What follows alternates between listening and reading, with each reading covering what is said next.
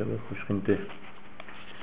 אמרנו שההבדל העיקרי בין אה, עולם האציות לבין הבריאה וכל השאר, יציר הבריאה ועשייה,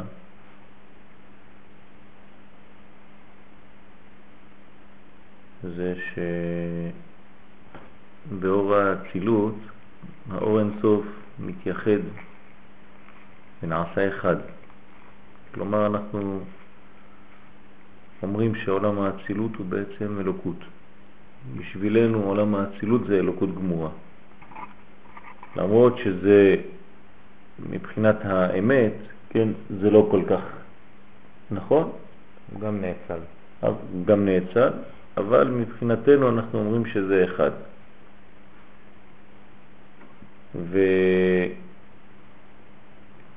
ולעומת זאת, בבריאה, יצירה ועשייה, אז יש בעצם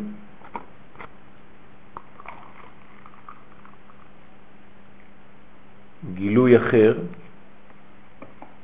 מובדל,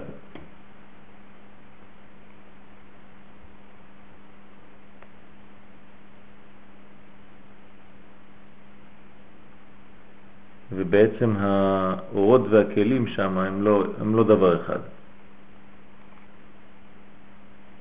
אז אמרנו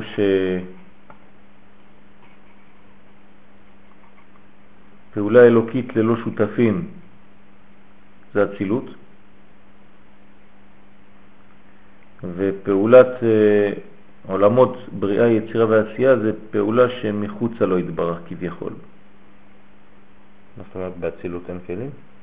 באצילות האורות והכלים הם אה, דבר אחד, יהיו וחיוי וגרמוי חד בהוד. כן. קשה מאוד להבדיל בין אור לכלי. כמובן שיש כלים, אבל אנחנו לא מפרידים שם.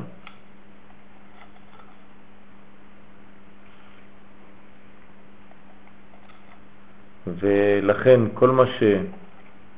יוצא מעולם האצילות, אנחנו אומרים שזה כביכול יש מי יש.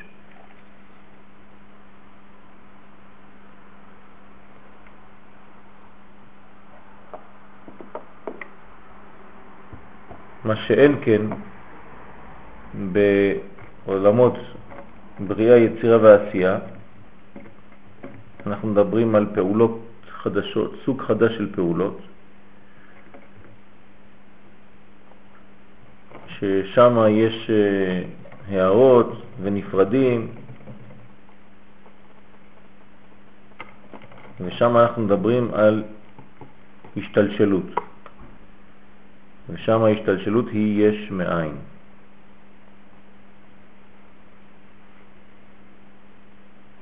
כלומר, הגילויים שבתוך עולם האצילות זה בחינת יש מיש, וההשתלשלות שבעולמות בריאה, יצירה ועשייה זה יש מאין. כלומר, אין במהות של הנפרדים, של הנבראים בעולם האצילות ובעולם הבריאה, יצירה ועשייה, שום אלוקות. אנחנו לא מדברים על אלוקות ממש כמו שאנחנו מדברים באצילות. לכן אנחנו קוראים להם כבר עולמות הנפרדים. בסדר? תודה רבה. אז כל הריבוי, כל הפירוד, בא מעולמות ביאה. לעומת השלמות הזאת שדיברנו עליה באצילות.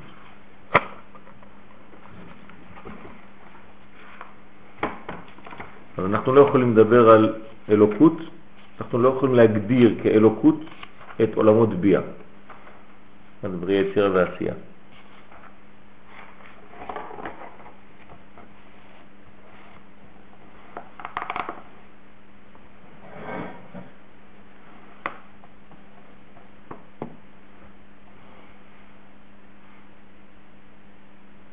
אז אה, אני חוזר גם על, על אה, עוד עניין קטן. אה, אם נרצה לייחס את עצמותו יתברך למציאות של הבריאה, יצירה ועשייה, נאמר שהוא הבורא יתברך, הוא אדון עליהם, זה שם אדנות. כלומר, שם הזה זה מראה שאין התייחדות, אין ייחוד במציאות העולמות. האינסוף מתלבש שמה, אבל זה בהתלבשות שנעשה, שנעשית בבחינת אה, נשמה לנשמה. כלומר, אי אפשר לומר שזה אחד, אין אחדות בין האור לבין הכלי, אז שם אנחנו מדברים בסובב כל אלמין. כלומר שהקדוש ברוך הוא, האור אינסוף, כן, לא יכול להתלבש, לא בחר להתלבש, כן, בעולמות בריאה, יצירה ועשייה, בצורה שהוא מתלבש בעולם האצילות. יש הבדל גדול. כלומר, יש קודם כל אחדות, כמו שראינו במערל, בבחינת האחד, ואחרי האחד יש את הריבוי. אז אין סוף ברוך הוא מתלבש באחד, זה עולם האצילות, ומהאחד הזה הוא מתלבש, עולם האצילות בעצמו הוא שמתלבש בכל השאר, בעולמות בריאה, יצירה ועשייה. כלומר, שאור האינסוף, לפני שהוא מגיע לבריאה, יצירה ועשייה, הוא עובר שני מסכים. ובאצילות כמובן יש, אין מסך כביכול, זה, זה ישירות מין אספקלריה מהירה. אז לכן המציאות הרוחנית בעולם האצילות היא זדקה מאוד, בהירה מאוד. לכן אין לה, אין לה שום תואר, לא של עשייה, לא של יצירה, לא של בריאה. כלומר, האיכות שלה היא כל כך גדולה שקוראים לה אצל. היא כביכול כל כך קרובה אצלו התברך, שקוראים לה אצילות, מלשון אצל. היא שם, היא אצלו. והצלתי מן הרוח אשר עליך, זה מין, אה, כן, אצילות, רוח ממקום למקום. ומאיפה זה בא? מאדם קדמון, מעולם אדם קדמון. כלומר, המציאות הזאת של אה, עולם האצילות נאצלה מעולם האדם הקדמון. ומהות עולם האצילות זה עשר ספירות שבו. זה כתוב בספר צירה שהוא קורא לספירות האלה עשר ספירות ולימה. כלומר, בלי מהות. שאין אנו מסוגלים להשיג עניינם, כן, בכלל. עכשיו הגענו לספירות האצילות, כן, שנעשו אלוקות רק אחרי התלבשות אור האינסוף. כלומר, איך זה הפך להיות אלוקות כזאת, שאנחנו מדברים על גובה כזה, על מציאות פנימית שכזאת. אז עלינו להדגיש, לבל נטעה, שמציאות עשר ספירות האצילות אינן אלוקות מצד עצמן, כן? אי אפשר לומר שזה אלוקות, אמרנו שזה גם כן בריאה, גם כן נאצל ולא מאציל. אז איך אנחנו קוראים לזה אלוקות?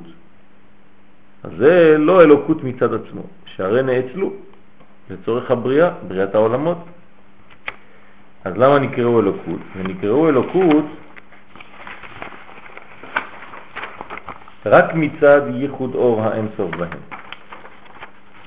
האור אינסוף מתייחד כל כך במקום הזה, במדרגה הזאת, שאנחנו קוראים לזה למרות הכל ייחוד ואצילות ואלוקות. כלומר, רק לאחר שהאור האינסוף התאחד בהם, נעשו אלוקות ממש ונעשו אחד. כן, כמו שאמרנו, איו וחיוי וגרמוי חד בהון. ועל כך אמר אליהו, וכד אנת תסתלק מנהון, מנהון, אשתארו כולהו שמהן כגופא בלא נשמתא. כשאתה מתרחק, מסתלק מאותו מקום, כן, הם נשארים כמו גוף בלי נשמה. כלומר, אם המאציל יסלק את עצמותו, אז כמובן נשארו הספירות כגוף בלי נשמה.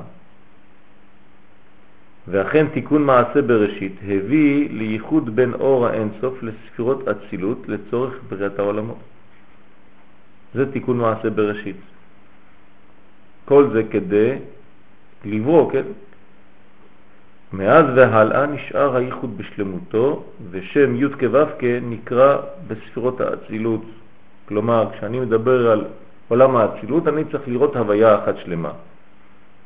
חוכמה שבעולם האצילות זה אות י', בינה זה אות ה', תפארת כן, שזה כולל שש ספירות, חסד, גבורה, תפארת, נצח, חוד, יסוד, זה ו' של שם הוויה, והאות האחרונה, כן, בספירת מלכות היא הה.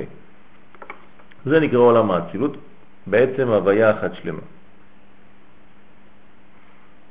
כיוון שהבורא התברך רצה להמשיך את תהליך ההשתלשלות ורצה שאורו, רצונו, כן, יתגלה לכל, אז מה עשה? הוציא הערות נחותות אחת מחברתה כדי שיתאימו לנבראים הנפרדים. פילטרים. למעט את האור, כן, להגדיל את הגסות, כדי שהאור יגיע בצורה מצומצמת יותר, אבל מתאימה יותר לתחתונים, לנפרדים.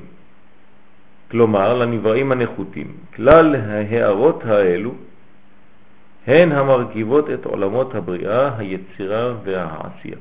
כלומר, בריאה, יצירה ועשייה זה בניין, כן, של מנגנון כזה שהוא בעצם שנאי, כן?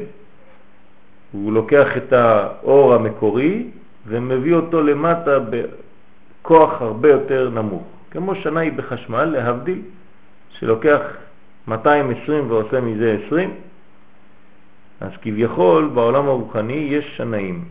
השנאים האלה הם בעצם עולמות הנפרדים, ששם בעצם יש פילטר של האור המקורי האחד הגדול, ומשם והלאה האור הרבה יותר מצומצם, הרבה יותר מתאים לתחתונים. בעולם האצילות, אור החוכמה הוא לא זה לאור הבינה, זה גם השתלשלות. יש השתלשלות, אבל שם קראנו לזה יש מי יש. כן. ובעולמות ביע קראנו לזה השתלשלות יש מאין. כן, בגלל שהיש מיש, כן, זה, זה אותו שורש. אבל יש מאין זה ממש הבדל עצום בין העולמות. עכשיו, העניין של השנאים האלה, כן, בכוונה תחילה אני קורא לזה שנאים, כי במילה שנאים יש את השניות, את השניים. כלומר, ברגע שאנחנו הופכים להיות שניים ולא אחד, מתי מתחילים להיות שניים? בעלמא דפירודה. מתי מתחיל עלמא דפירודה? בבריאה. כן? לכן בריאה מתחיל בבית. אצילות מתחיל באלף כי זה אחד, עם האור. כן? צל של א', אצל. אבל בבריאה יש כבר בר, יש חיצוניות, יוצאים החוצה. כשיוצאים החוצה זה כבר שניים, זה כבר שניות. בשניות יש כבר מושגים אחרים, חדשים, שלא היו באצילות, כלומר, שלא התגלו באצילות, וכאן בעצם מתחיל המסכים הרציניים מאוד שימעיטו את כוחו של האור. אחר שנאצל עולם האצילות, ירדו עשרה ניצוצות מעולם האצילות ומהם נבנו עשר ספירות שלמות שהן עולם הבריאה. אז אנחנו רואים עכשיו שעולם הבריאה הוא בעצם עשרה ניצוצות שירדו מעולם האצילות.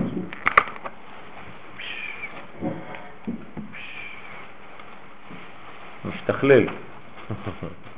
עולם זה נקרא עולם הכיסא. כן, מה זה עולם הכיסא? שהוא כביכול כיסא לאצילות, אבל יש גם את המושג כיסוי. כן, במילה כיסא יש כיסוי גם, וגם כן אפשרות גילוי. כלומר זה הולך ביחד, אמרנו שכל אפשרות גילוי באה דווקא מכיסוי.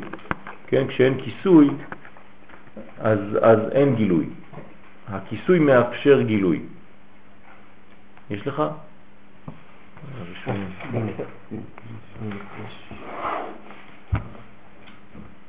אז מי נקרא עולם הכיסא? עולם הבריאה.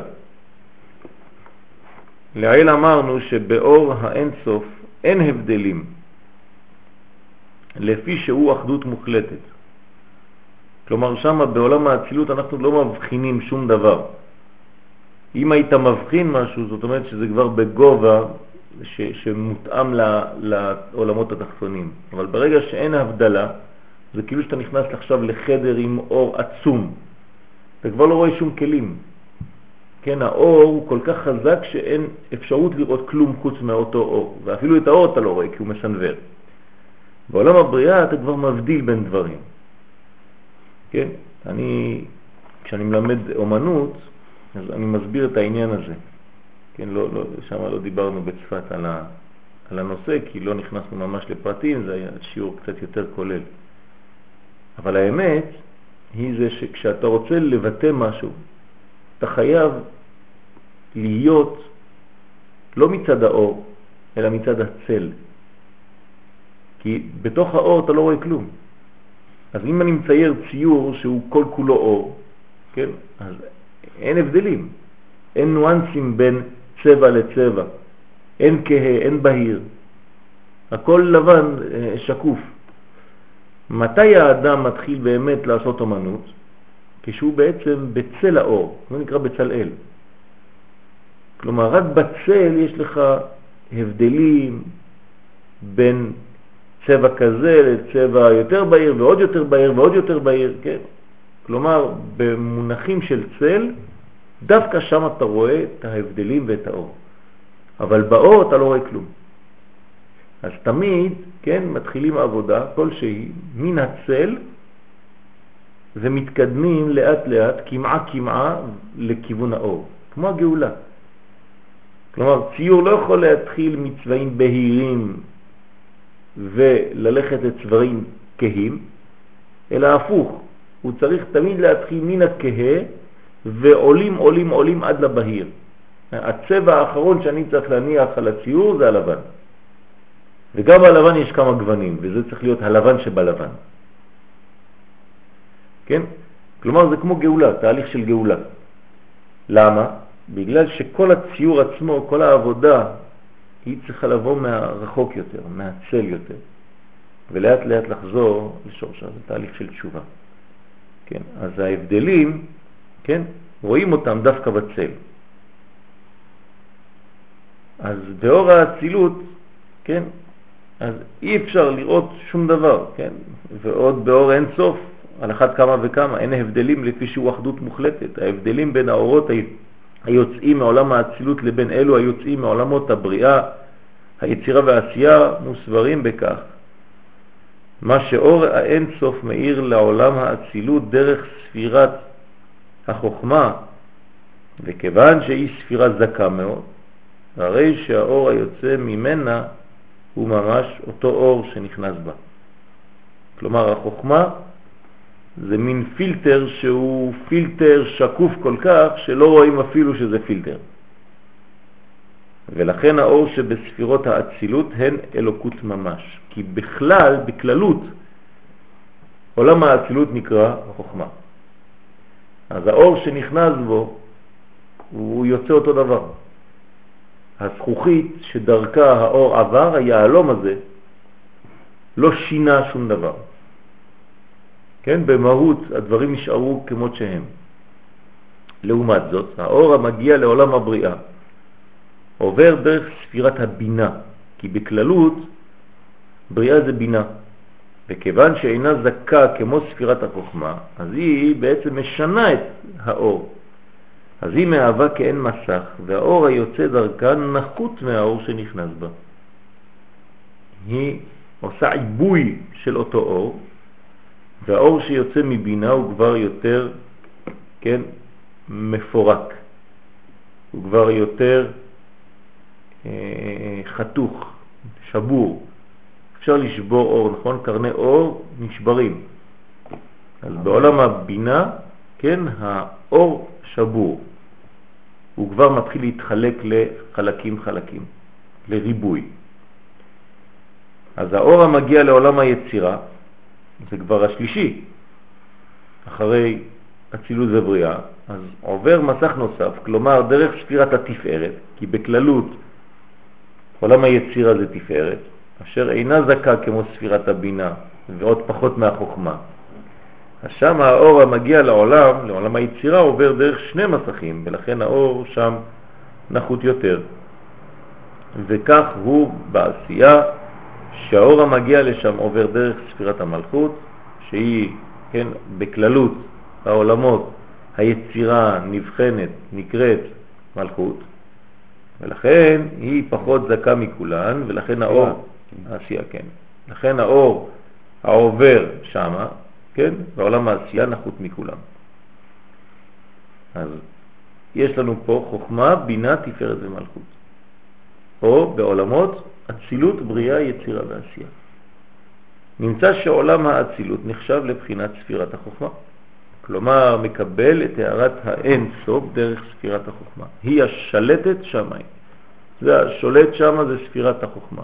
היא בעלת הבית שם. בכל עולם האצילות, איפה שלא תהיה, אפילו שיש ספירות בעולם האצילות, הכל עובר דרך הפריזמה הזאת שנקראת חוכמה. אז מה שנכנס הוא זה שיוצא. מכאן אנחנו גם לומדים דברים חשובים מאוד לענייני חיים בכלל.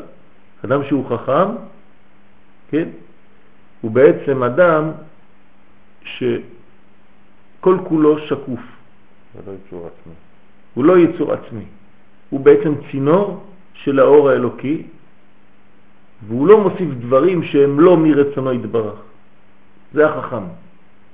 אז החכם הוא בעצם שקוף כל כך, שהאור האינסופי עובר דרכו ולא מתעוות. כן? האלוהים עשה את האדם ישר. מה זה בעצם חכם כן. להרע? זה, זה, זה אותו בניין, כן? אבל שנותן לה, לה, לעבור, כן? את כל מה שההפך. כן? במקום לעשות פילטרים, במקום להתגבר על, סך, על דברים, אז הוא מעביר את הדברים כמות שהם, מהצד השני השלילי. כי את זה לעומת זה עשה אלוהים. אז או שאתה מעביר את האור, או בעצם אתה חוסם את האור, ואז מה שעובר זה רק הדברים השליליים.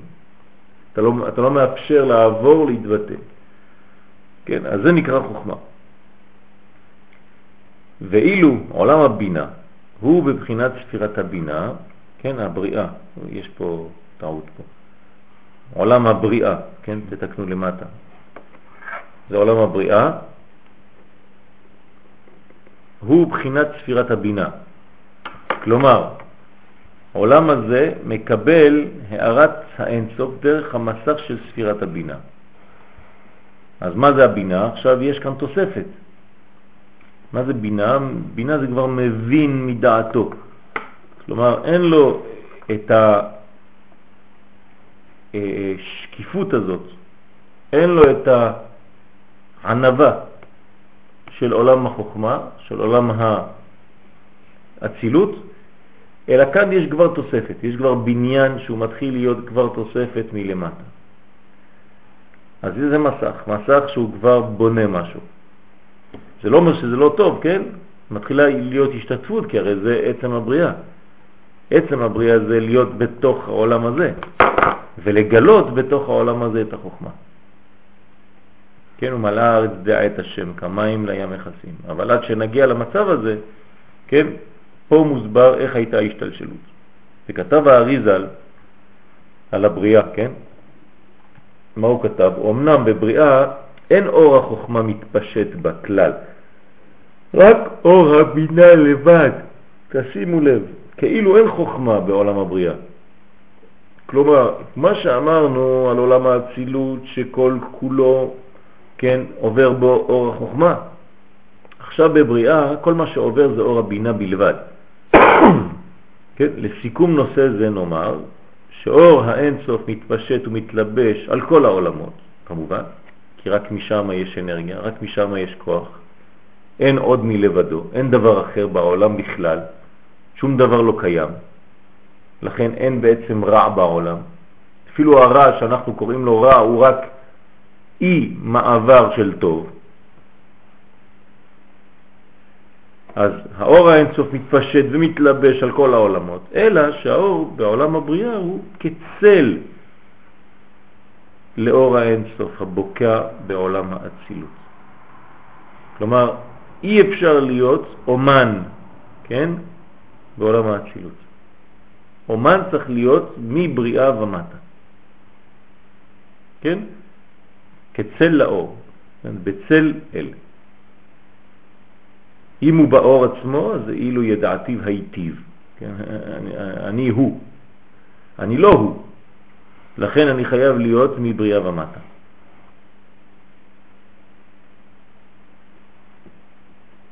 משלו לנו רבותינו, משל לרב המלמד את תלמידיו.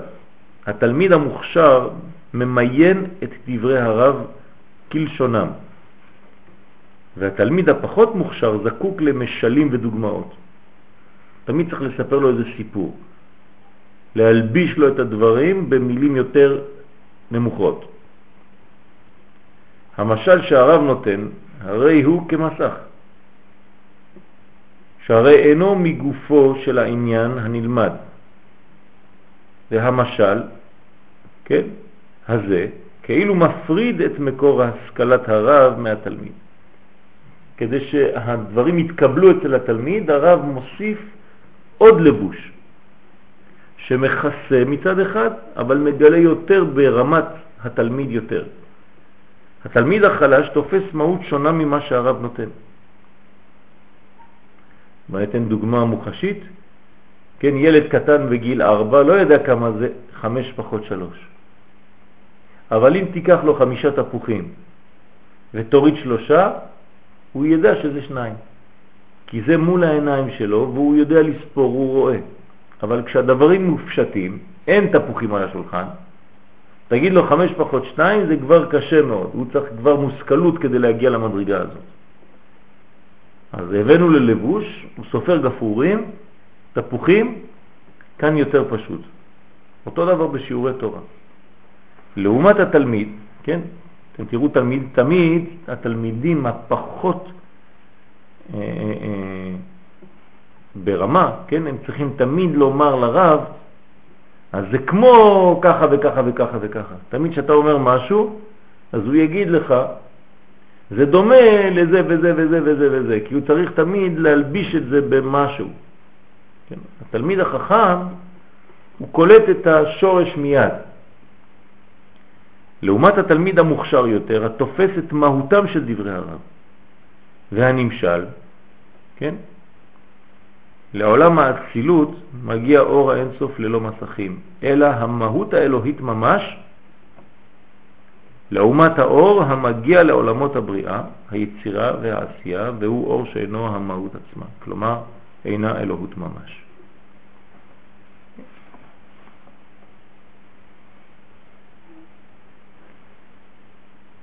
בפרק הספירות הן הכלים לנפש רוח נשמה חיה ויחידה. כתבנו, אמן, שהאור היוצא מספירת החוכמה נקרא חיה. ברוך אתה אמן, אמן, אמן, שהכל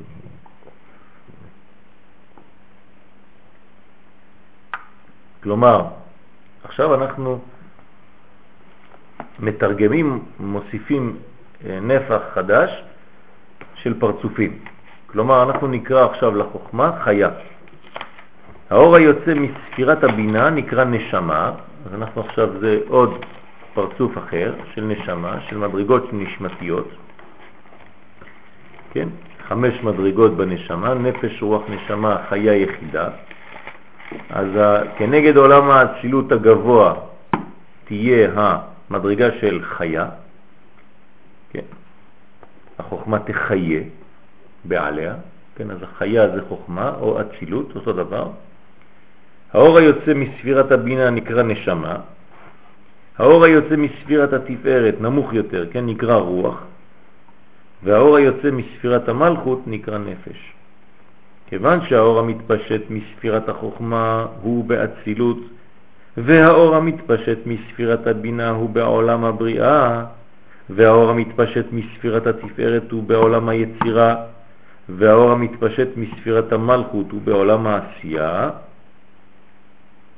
כן? הרי שעולמות הבריאה, היצירה והעשייה הם שלושה כלים שיכילו בקרבם את הנשמה, את הרוח ואת הנפש הכלליות. כלומר, אנחנו עכשיו תרגמנו את המדרגות של העולמות לבחינות של נשמה. והוא אומר, כן, שבהקבלה הנפש מקבילה לעולם העשייה ומתלבשת שם, הרוח מקבילה לעולם היצירה ומתלבשת שם, והנשמה מקבילה לעולם הבריאה ומתלבשת שם. למעלה אנחנו כבר מדברים על חיה ויחידה, שזה כבר אורות מופשטים מאוד, ואין לנו דיבור כי אין לבוש באמת. ואכן, עולם העשייה הוא הכלי לאור הנפש הכללי, עולם היצירה הוא הכלי לאור הרוח הכללי, ועולם הבריאה הוא הכלי לאור הנשמה הכללי. אורות חיה ויחידה הם כה גבוהים ונעלים עד שאין כלי שיכיל אותם והם בבחינת מקיפים. כלומר, אצילות זה מקיף, בריאה, יצירה ועשייה זה פנימי. כפי שהזכרנו, נמצאות ג' מדרגות אלה בכל מציאות שהיא, ואכן, בכל מציאות שהיא, ואכן אפשר לחלק את כלל המציאות לג' מדרגות. נבראים, נוצרים ונעשים. זה נקרא מציאות. בריאה, יצירה ועשייה. במקביל לעולמות הבריאה, היצירה והעשייה. אז אתם רואים לפעמים בספרים, כן, לפני שהקדוש ברוך הוא האציל את העולמות וברא אותם, הוא יצרם ועשהם, אז כנגד אצילות בריאה, יצירה ועשייה. אז אחר כך ככה וככה. ההבדל ביניהם הוא שעולם הבריאה הוא בבחינת חידוש העצם, בבחינת יש מאין, כן? למה אנחנו קוראים לו יש מאין? אני רק חוזר על מה שאמרנו בשיעורים הקודמים. כי בעצם לעומתו עולם האצילות נקרא יש מיש. יש מיש. ואם ניקח רק את האצילות לגבי בריאה, האצילות תהיה עין והבריאה תהיה יש. כלומר, בגלל שאין מהות, אין מושג באצילות, אנחנו קראנו לזה עשר ספירות בלימה, אז עולם הבריאה הוא עיקרי יש שיוצא מהעין הזה. אז יש מעין. כן? כלומר, מציאות שהיא לא ומציאות שהיא כן. בוא נגדיר את זה עוד יותר קצת. בעולם האצילות אני לא יכול לומר מה יש. אני יכול רק לומר מה אין, מה לא. זה כאילו שאני אומר לך עכשיו להגדיר את האינסוף. אתה לא יכול להגיד לי האינסוף הוא כזה, האינסוף הוא כזה, האינסוף הוא כזה. לא, כי אתה מגמד אותו. אתה כן יכול לומר, האינסוף הוא לא מוגבל. האינסוף הוא לא במידות שלנו. האינסוף הוא לא במחשבה שלנו. כי לא מחשבותיי מחשבותיכם, ולא וכו' וכו' וכו'. הכל לא. כמו לבן. נתפס במילים, הוא לא... אז אי אפשר, אי אפשר להגדיר, נכון. כן, אז זה, זה מנגנון שצריך להבין אותו. בעולם היצירה, לאחר חידוש העצם, נוצר כל אחד בצורתו ובציורו, באופן שבעולם היצירה מדברים במונחים של כמות וגבול. יש לך דף בשבילו? לא?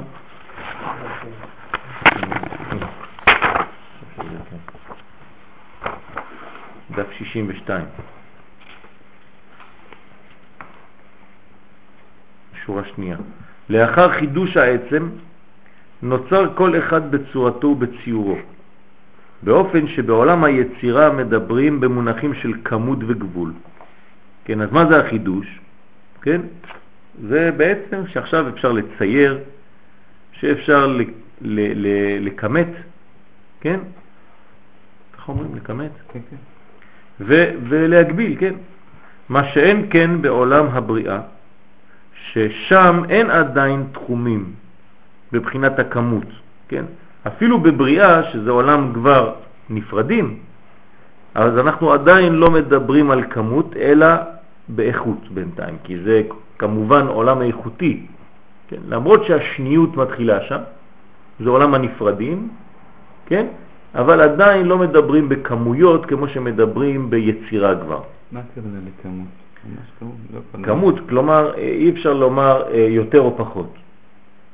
מבחינה, מבחינה של ריבוי, אה, אלא אפשר לומר בזכות, כן, באיכות של דברים, בזכות יותר או פחות. כלומר, אנחנו נגיד שעולם הבריאה הוא באיכות יותר נמוכה מעולם האצילות. אבל עדיין רק אורות? כן, אבל הוא עדיין, לא, יש כלים, אבל אנחנו לא יכולים לומר כמות, לא יכולים להגדיר אותם בכמויות, אלא באיכויות. מה שאין כן ביצירה, ביצירה אנחנו כבר נתחיל לדבר על כמות של דברים. כלומר, אנחנו נוכל לתת יותר ויותר פרטים, ציור, כן? כלומר, ה, ה, למרות שבעולם הבריאה אמרנו שמבריאה ומטה אנחנו כבר ב, במונחים של, של, של הצל ולא של האור, אבל הצל ממש מתחיל רק ביצירה ולא בבריאה עצמה. כמו שאומרים ככה, מינה, כן, דינים מתערים מינה. כלומר, הדינים מתעוררים ממנה, אבל לא בה. ממנה והלאה. כן? למרות שבבינה יש כבר דינים, אבל זה לא דינים שאפשר למקד אותם שם, הם ממנה והלאה, מבחוץ. בסדר? מה רצית לומר? לא, סתם חשבתי שגם בריאה, אור וחושך, זה מתחיל משום דבר שהוא... אז זה איכות. זהו, זה רק מתחיל רק איכות, נכון. הפרדה, ואין עוד... אה, נכון, יפה מאוד. בעולם, אז, אז, אז, אז שם ב, ב, ב, בעולם היצירה מדברים כבר במונחים של כמות וגבול. מה שאין כן בעולם הבריאה, ששם אין עדיין תחומים מבחינת הכמות, אלא מבחינת האיכות. עכשיו כמובן בעולם התחתון שבכולם, בעולם העשייה נגמרה החומריות של הנעשים, כלומר הונחו השורשים לחומריות הנעשית, הן, הנעשים הן בעצם והן בציור.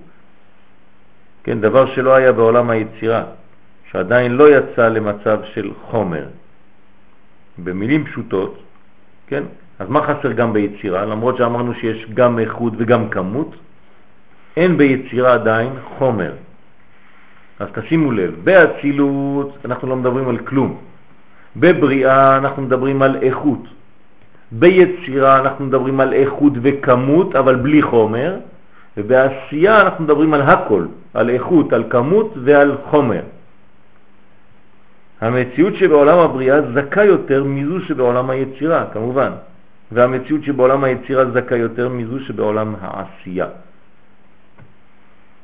כלומר, אם אני מדבר עכשיו על אומנות, כן, פשוטה, כן, אני חייב לומר שהאומן, למרות שהוא מקבל את כוחותיו מעולם הבריאה, אבל שם הוא יקבל מחשבה של איכות, וזה יעבור דרך עולם היצירה שהוא יוכל לתת כבר כמויות, כן, כאן יותר, כאן פחות.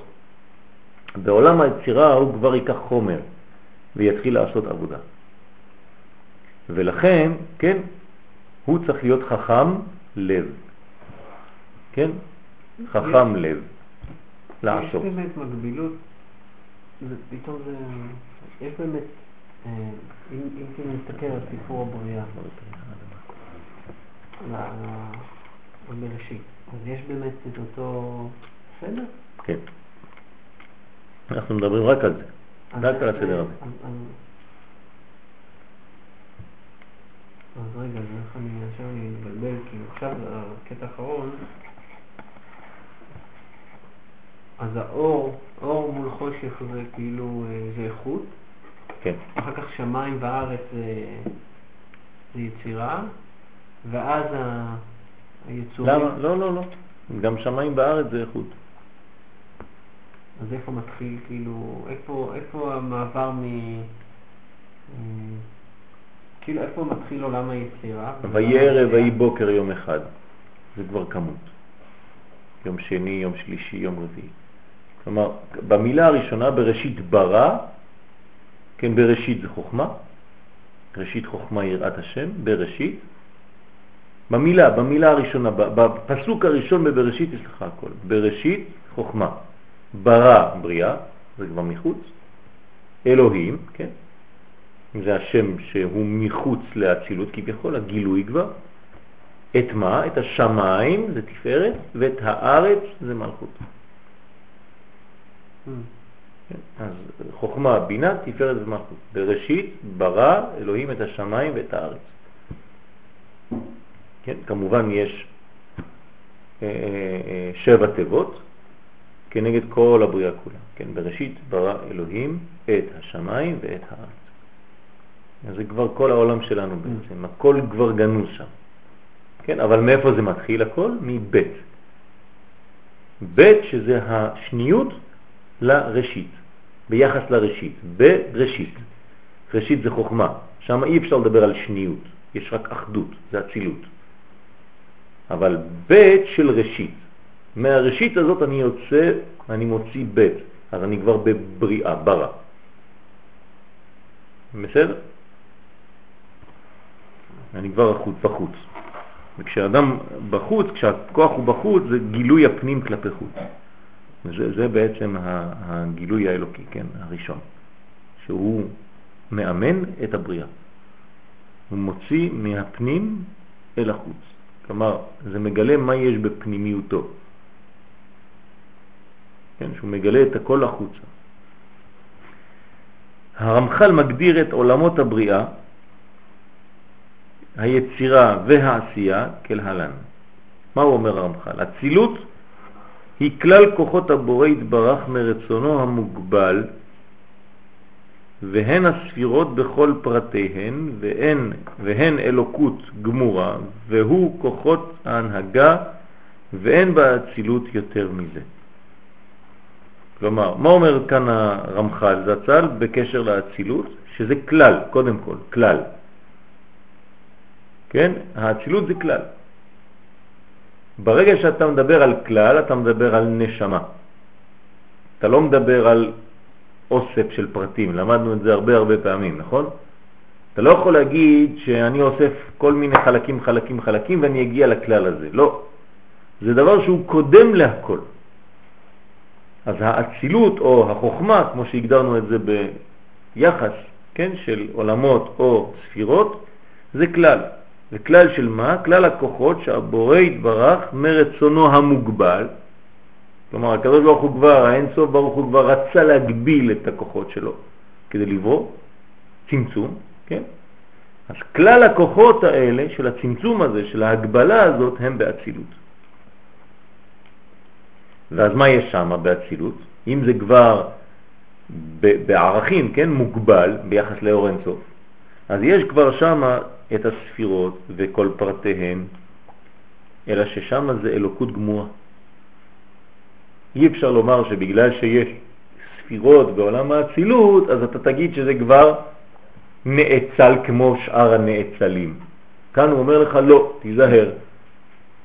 מבחינתנו, או ליתר דיוק ביחס לעולמות הבאים, בריאה, יצירה ועשייה, עולם האצילות יחשב כאלוקות גמורה.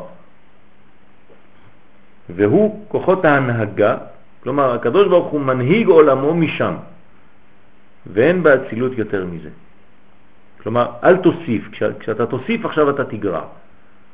אז אל תדבר יותר מדי על אצילות, כי שם אתה כבר לא יכול להפריד, אתה לא יכול לפרט. כשאתה מפרט אתה נכנס לפרטים, ופרטים זה, זה רק חלקים כן, של כלל. אני אומר את זה בצורה אחרת, האם הפרטים קיימים ביקום? האם יש פרט ביקום? אין, אין שום פרט. לא, אין פרט. זה רק גילוי של הכלל, אין דבר כזה פרטים. למשל, אני לא יכול להגיד קרן. אם אני אומר קרן, למה אני מתכוון? חלק מהאור. מה? בחלק מהאור. לא, דיברתי עכשיו על אה, קרן של פרה. בלבלתי בכוונה. כלומר, אני לא יכול להגיד מילה אם אני לא מקשר אותה לכלל. אתה מבין? יש. לא, לא, זה לא נקרא. אנחנו מגדירים את זה במונחים שלנו, כי אנחנו רוצים לגעת במשהו, אבל אם אני לא יודע מאיזה מקום זה בא, אני לא יכול לדבר על שום דבר. האמת, אין מציאות, בוא נחזור לקרן של שמש, אבל אני צריך להגיד שמש. כן? כי אם לא, אני יכול לדבר על קרן, אה, כן, ב... כן, קרן לייזר או קרן של כדורגל. אני חייב להגדיר את הכלל מאיפה זה בא. אז עכשיו, כשאני אומר קרן שמש, קרן שמש לא קיימת בעצם. זה לא קיים, זה לא מציאות בפני עצמה, אין דבר כזה. אלא זה שמש. שמש בהתגלותה. כלומר, אין דבר כזה פרט, יש רק כללים. אה, אתה מדבר על פרטים, הנה עובדה, אנחנו מדברים על פרטים, האמת שזה לא קיים. באמת זה לא קיים. אין דבר כזה פרטיות, אין דבר כזה פרטים, הכל הוא כלל אחד גדול. ו- ולכן אתה לא יכול להגיד פה, הנה ראיתי שין. זאת אומרת, לא, זה לא שין, זה שין של השני שבתוך המילה הזאת, שבתוך הספר. אז זה סתם התפרטות, כן, של אותו כלל. לכן פרט זה בעצם התפרטות מגדול, מכלל.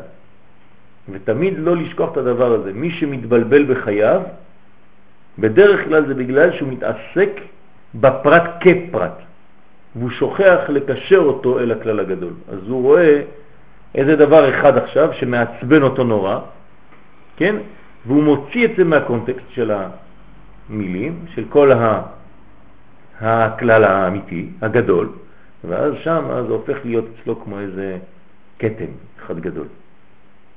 האמת שזה לא כל כך ככה, זה בכלל לא ככה. צריך להיזהר מאוד. תמיד, תמיד, תמיד להתייחס לכלל לפני שאנחנו בכלל נכנסים להתפרטות של אותו כלל בגילויות, בפרטים. כן? שהאמת הפרטים האלה הם בעצם רק הכלל בהתפרטותו. זה נקרא פרטים. כן? זה הכלל בהתפרטות. אז בעולמות הבריאה, היצירה והעשייה, יש שני חלקים. א', השלוחים הפועלים למלא ציווי הבורא יתברך, וב', ההערות המשגיחות על אותם שלוחים. כלומר, אני שולח מלאך, ואני שולח אור גם כן להשגיח עליו. ההערות האלה משגיחות ומנהיגות את השלוחים. כן, אתה שולח שליח, אבל אתה שולח איתו עוד שליח. כדי לבדוק אם השליח עושה את עבודתו נאמנה. אז אתה צריך לשלוח שליח או להקפיד לשלוח איזה הערה שתשמור על אותו שליח שיעשה בדיוק מה שצריך. נשמות מלאכים וכיוצא באלה, זה נקרא השליח של השליח, כן? כשם שהנשמה מנהגת את גוף האדם. אז הקדוש ברוך הוא שולח את האדם, זה השליח, אבל הוא נותן לו אור, שזה הנשמה, כדי שתשמור עליו, שתנהיג אותו בצורה נכונה. השראת הכוחות הרוחניים, כלומר הנשמה, הרוח, הנפש, בעולמות הבריאה, היצירה והעשייה, תלויה במקביליהם של ההשראה הזאת, מקבליהם. מקבליהם של ההשראה הזאת. כלומר, הכלי הוא חשוב מאוד. איך הוא יקבל את כל כוח ההשראה, המכוון. ואכן ההשראה באה על עולם העשייה, כן, נחותה מזו שבאה על עולם היצירה. כי, כי זה רחוק, רחוק, מתרחק, מתרחק, מתמעט, או מתגשם יותר, או מתעבה יותר, לא חשוב מה המינוח, אז אתה מתרחק מהאור. לפי שהמקבלים בעולם העשייה נחותים או רחוקים מהמקבלים בעולם היצירה, כן, יש להם פילטרים יותר ויותר מרובים, וכן משאר העולמות. כן. בואו נראה את הציטוט של אה, מאמר העיקרים של הרמח"ל, שבו הוא מסביר את אה, נושא הכוחות הרוחניים.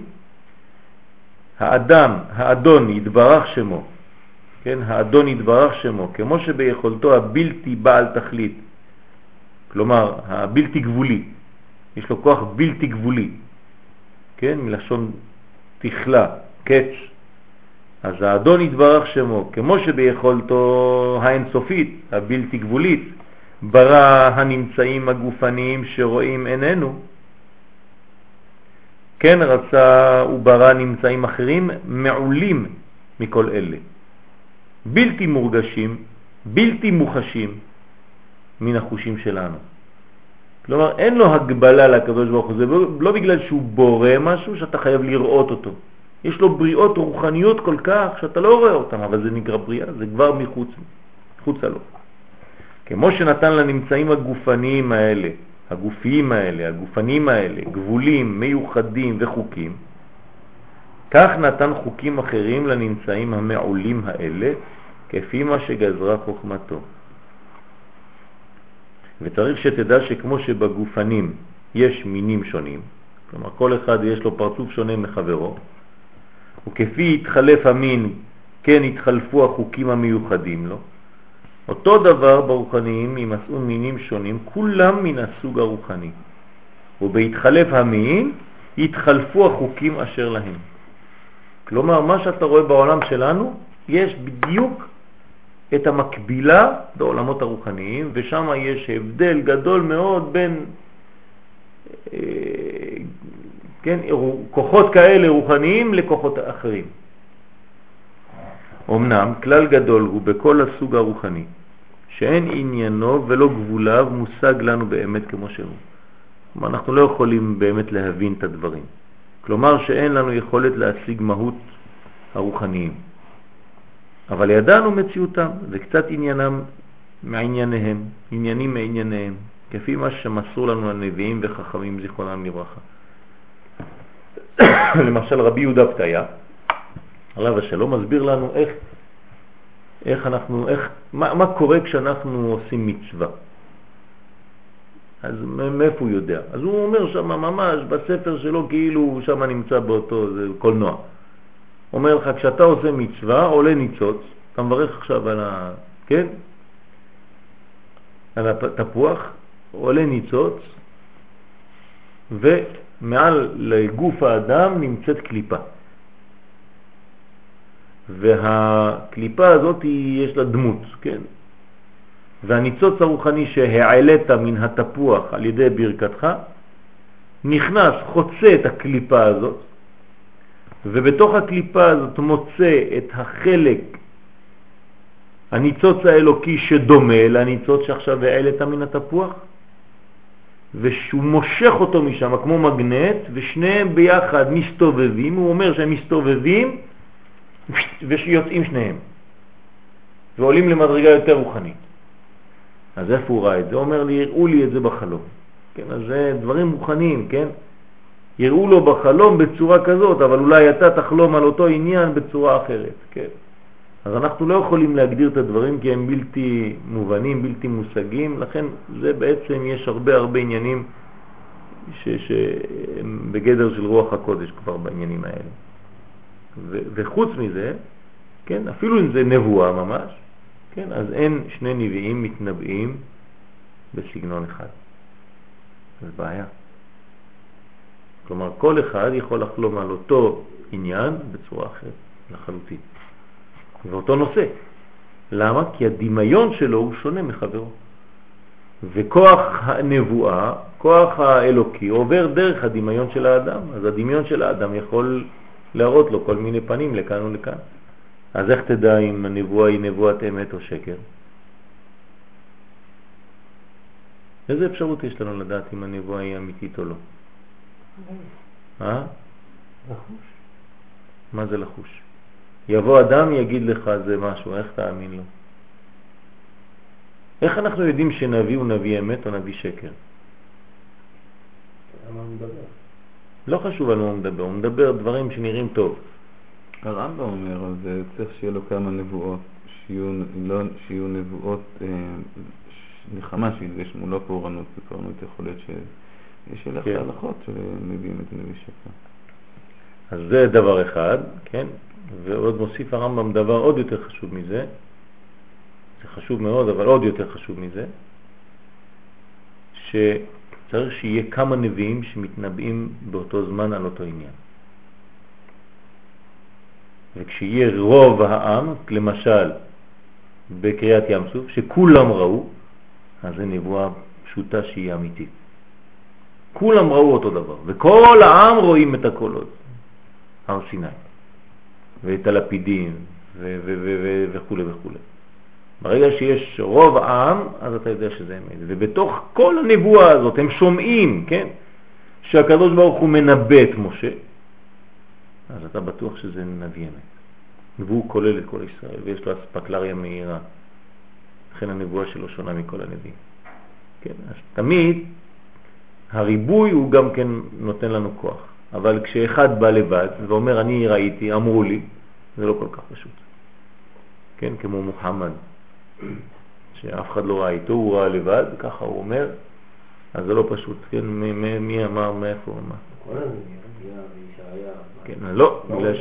לא, הם, הם, אתה, הם מדברים עליהם לבד, אבל יש מלא איתם, מלא איתם, מלא נבואות באותו זמן. כן, כן, זה, זה הרבה הרבה הרבה. ולפעמים קורה שגם הקדוש ברוך הוא מנבא גוי, כן? קורה. למשל, לא רק בלעם, עוד נביא גוי.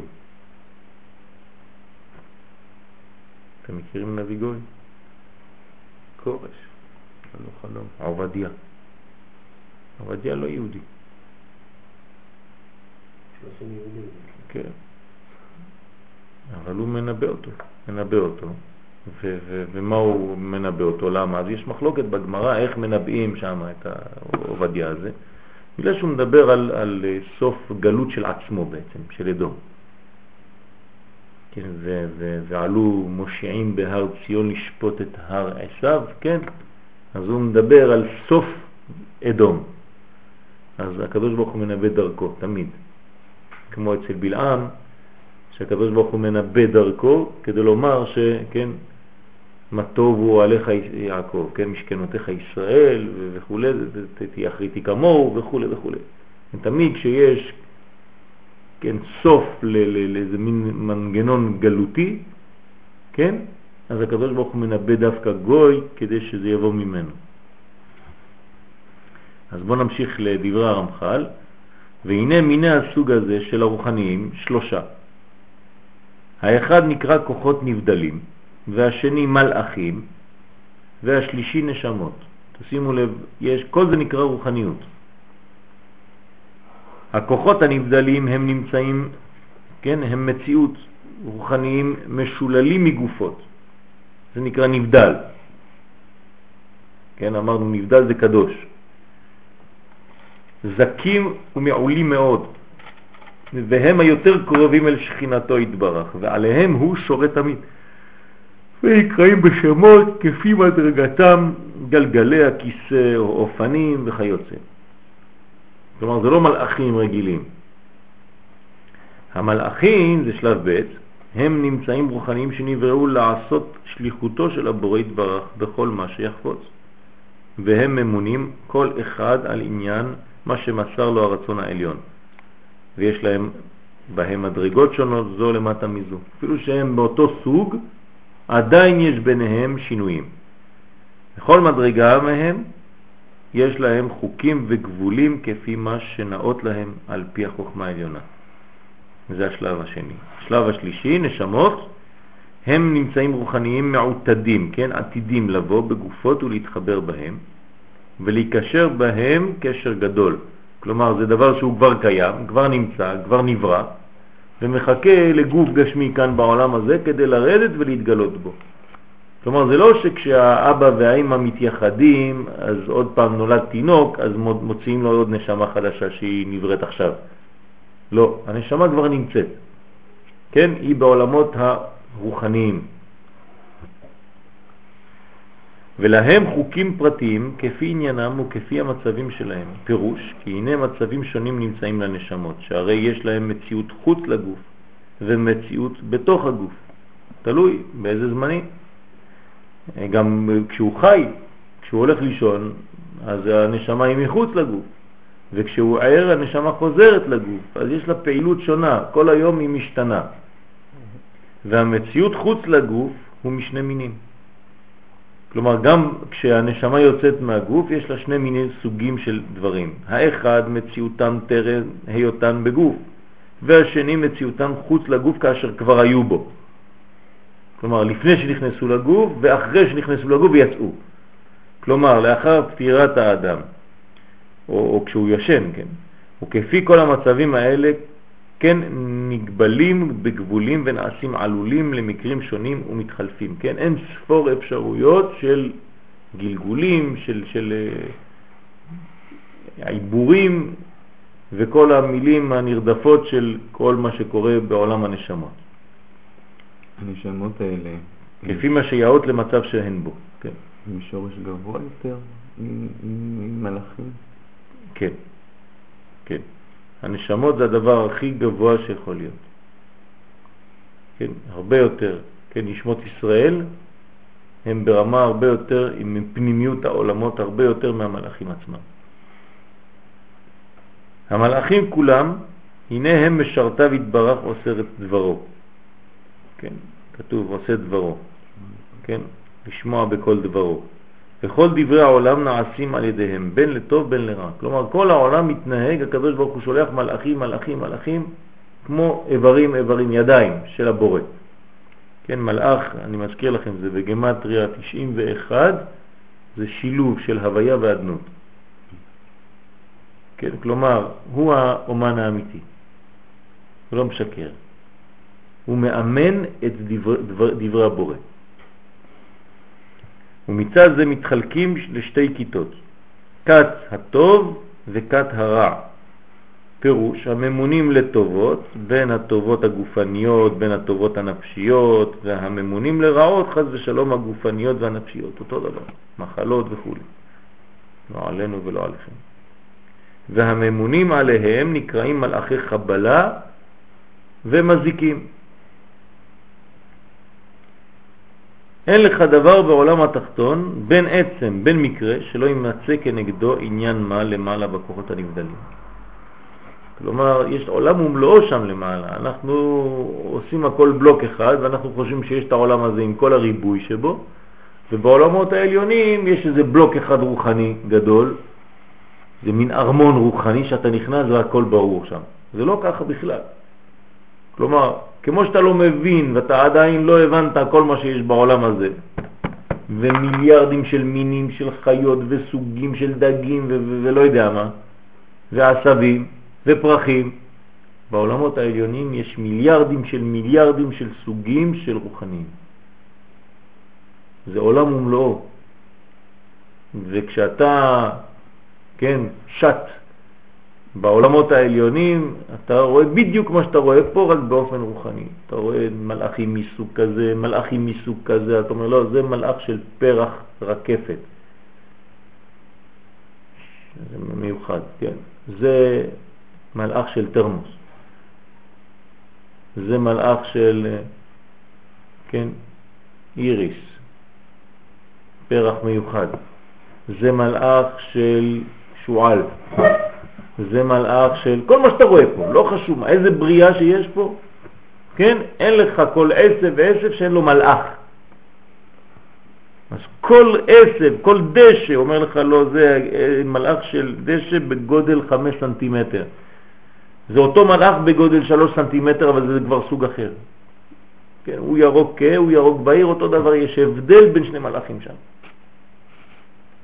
זה פשוט בלי סוף. וכך אין לך דבר למטה שלא יהיו עליו ממונים מכת המלאכים. אין דבר, לא חיה, דבר, כלום. כי אם לא היה פה, לא היה נברא. אתה לא היית רואה אותו בכלל.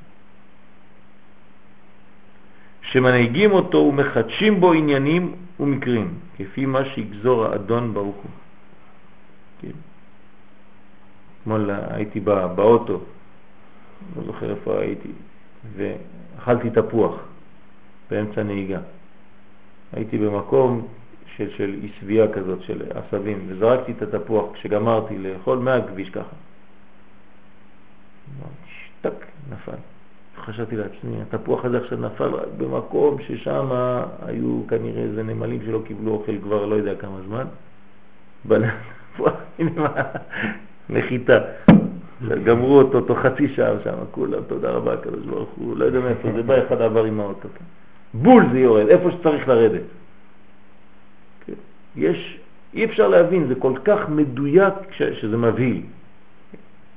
ומה שפועלים העליונים בגשמיים, כן, נקראהו השפעה, והתוצאה היא שפע עם גשמי, עם רוחני. כלומר, פה הרמח"ל הכניס אותנו קצת להגדרות יותר מדויקות של הדברים.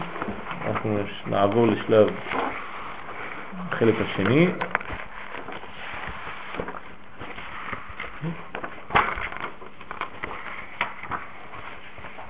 אה, זה, זה רק אחד שהוא תפוס, כל השאר צריך לחלק. אני אחלק לכם, שימו את זה הפוך, תהפכו את הדף. ככה. לא הספקתי ל...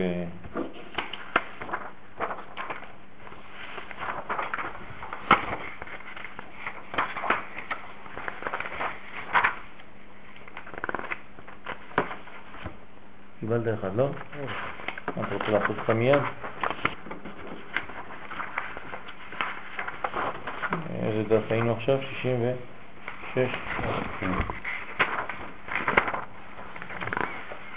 שמונה.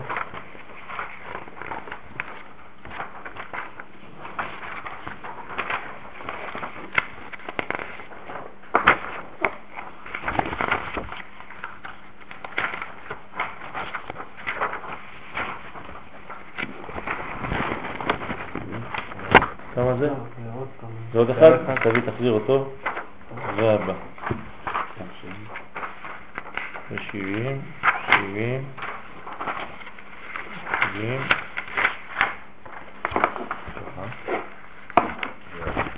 אה, יריב יש לו אחד שלם. זכית! בשלמות. 72. מעניין, 72 ואין לי יותר רקורד. טוב, אז אין, אין, יש לך רק 1.72. שם עב. הנה, הנה, הנה, פה.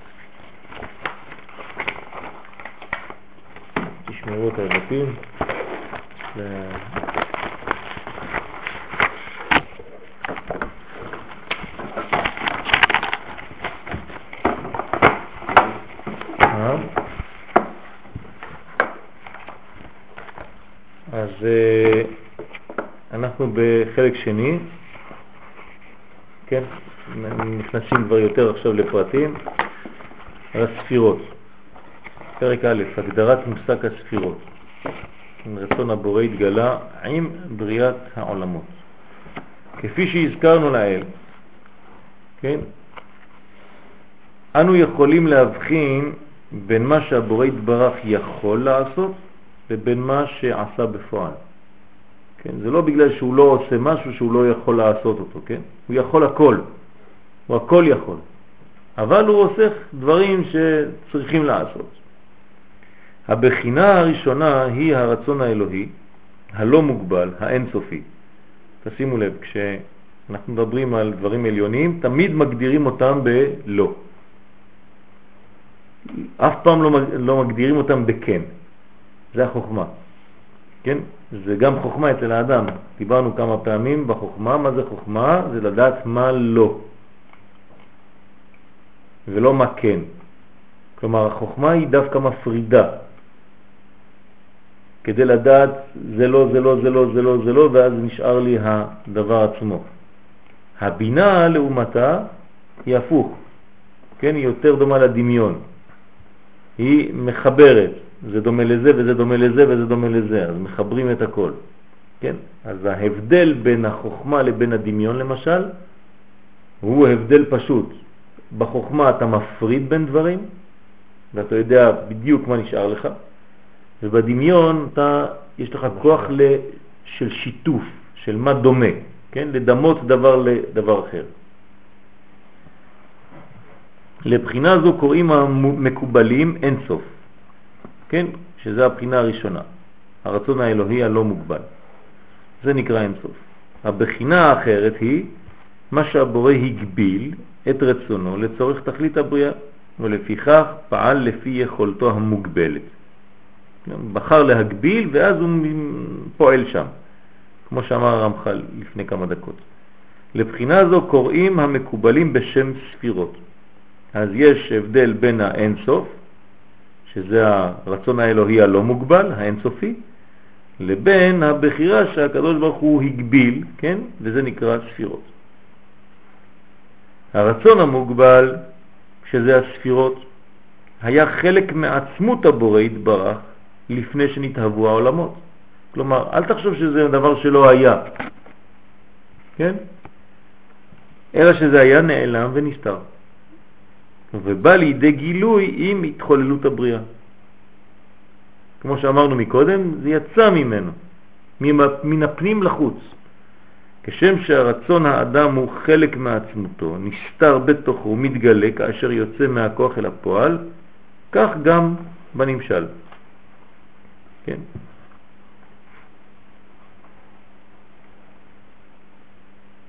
בואו נקרא את השתיים שם למטה. כן, להלן נדון בהרחבה בנושא הצמצום, שהביא למציאות של הרצון המוגבל, שהרי קודם הצמצום היה רק הרצון הפשוט, הרצון הבלתי מוגבל, ואכן עניין הצמצום הוא עניין גילוי הפעולה שנמצאת שלולה מן הבלתי תכלית. ככה אומר הרמח"ל בקלח פתחי חוכמה, פתח כ"ד. הרצון העליון שהוא אין סוף ברוך הוא כולל כל מיני כוחות לאין קץ ותכלית, אך אין אנו מדברים מן הבלתי מוגבל שאין לנו שייכות בו, אלא מן הכוח אשר בין כוחותיו. הרצון המוגבל הוא אחד מכוחותיו האינסופיים. הוא מאפיין את הכוח הזה מבין שאר הכוחות של הבורא יתברך, וכך שהוא סיבה לנו. כן, כל זה שם בא מקלח. כלומר, עשר הספירות הן למעשה אחד מאין סוף כוחות הבורא. אלא שכוח זה הוא המהווה והמחיה את כל העולמות שאנו דנים בהם. כלומר, בחר במנגנון אחד, אבל היה יכול אין ספור ובלי גבול לבחור מנגנונים אחרים, והיינו יכולים להיות שונים לחלוטין ממה שאנחנו נראים היום. כל דבר לו מנגנון אחר בעצם. מה? לכל דבר, עולם מסוים יש לו מנגנון שונה. לא, לא, לא, הוא לא מדבר על זה עכשיו. הוא לא מדבר על זה עכשיו בכלל. לא.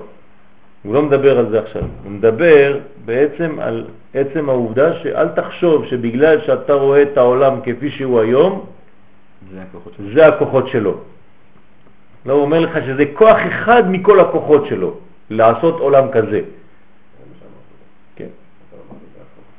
לעשות את כל העולמות, אצילות בריאה, יצירה ועשייה, זה רק כוח אחד. זה רק כוח אחד מהאינסוף, כן? זאת אומרת, זה אין גבול, אין גבול, זה פשוט מפחיד בכלל לחשוב על הדבר הזה, ואי אפשר לחשוב על זה, אז לכן לא חושבים. כן? אבל מה שאתה רואה היום זה רק סורה אחת שהוא בחר. כל מה שאתה רואה. כן? לא, גם העשר ספירות עצמן.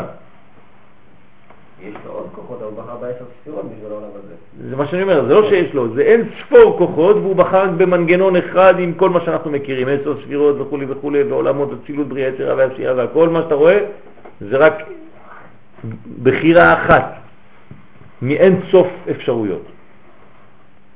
כן? אז רק זה כשלעצמו זה כבר מפחיד, כן?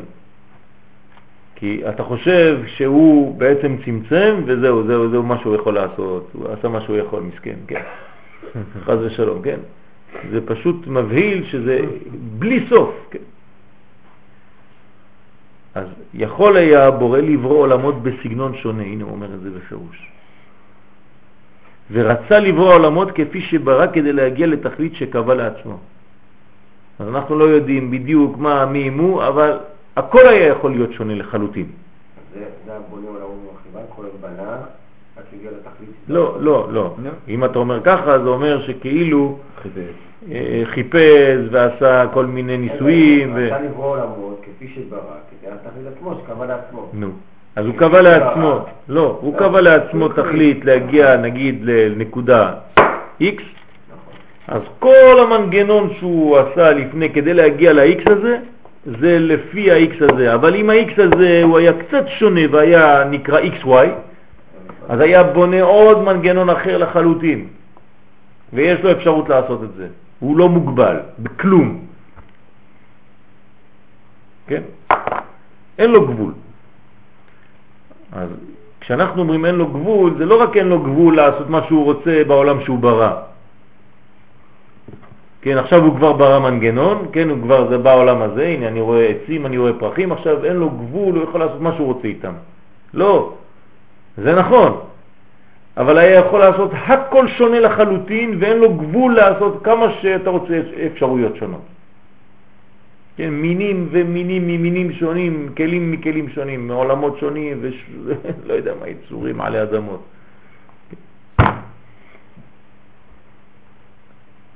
רצה הבורא יתברך שרצונו המוגבל יתגלה, כן, על ידי הספירות, דווקא הייתי מוסיף. כלומר על ידי עשר מידות שהן קטר, חוכמה, בינה, חסד, גבורה, תפארת, נצח, עוד יסוד ומלכות. הספירות הן גילוי רצונו של הבורא. לדוגמה,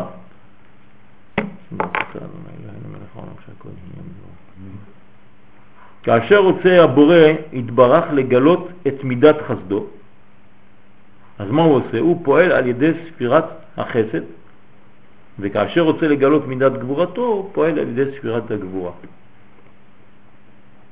נראה פשוט, נכון? מה החידוש פה?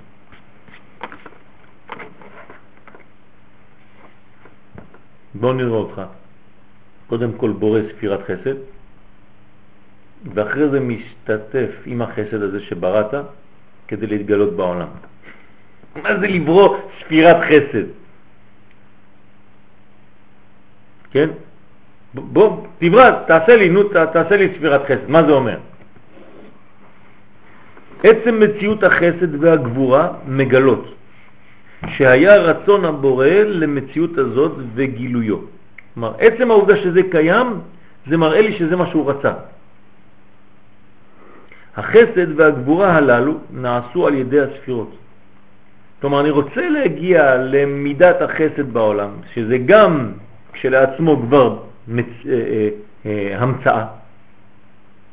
כן, זה המצאה, שיהיה חסד בעולם. לא יודע, אולי היינו בעולם שכל אחד אומר לחברו שלום על ידי סתירות. כן? זה היה החסד, לא יודע מה. הכל אפשרי. ועוד אנחנו מוגבלים אפילו במחשבה שלנו. אם אני אומר לך עכשיו לדמיין משהו, אתה תהיה מוגבל. תוך שנייה אתה כבר סגור, אתה תקוע. תראה, עם אנשים, אנשים לא מצליחים לדמיין כלום. אתה אומר, נו, יאללה, תדמיין לי עכשיו, תמציא לי סיפור. אז אמרת לו את זה, תקעת אותו, כבר לא יודע מה לעשות. למה? כי אנחנו כל כך מצומצמים ואנחנו כל כך יכולים לעשות רק לפי מה שראינו בחיים שלנו. מה אני יכול להמציא? דבר שלא ראיתי? לא יכול. אפילו יצור שאף פעם לא ראיתי, אני לא יכול לדמיין אותו, נכון? כי אמרתי, לדמיין זה לאסוף חלקים לדמות. ולעשות מזה לדמות. אז אתה לא יכול לדמיין משהו שאף פעם לא ראית. יש לפעמים אנשים אומרים לי, ראיתי בחלום משהו שאף פעם לא ראיתי. הבאת אותנו מאקפולקו. זה היה סוג של שמח.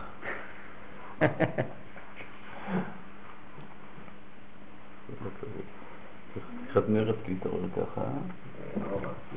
מה? מה קורה בארבע? בשמחה, יא חביבי. כל הכבוד. אני עכשיו מבין למה שלומי... מה עושה לך בלגן? סלסה אתה עושה לה בתוכה.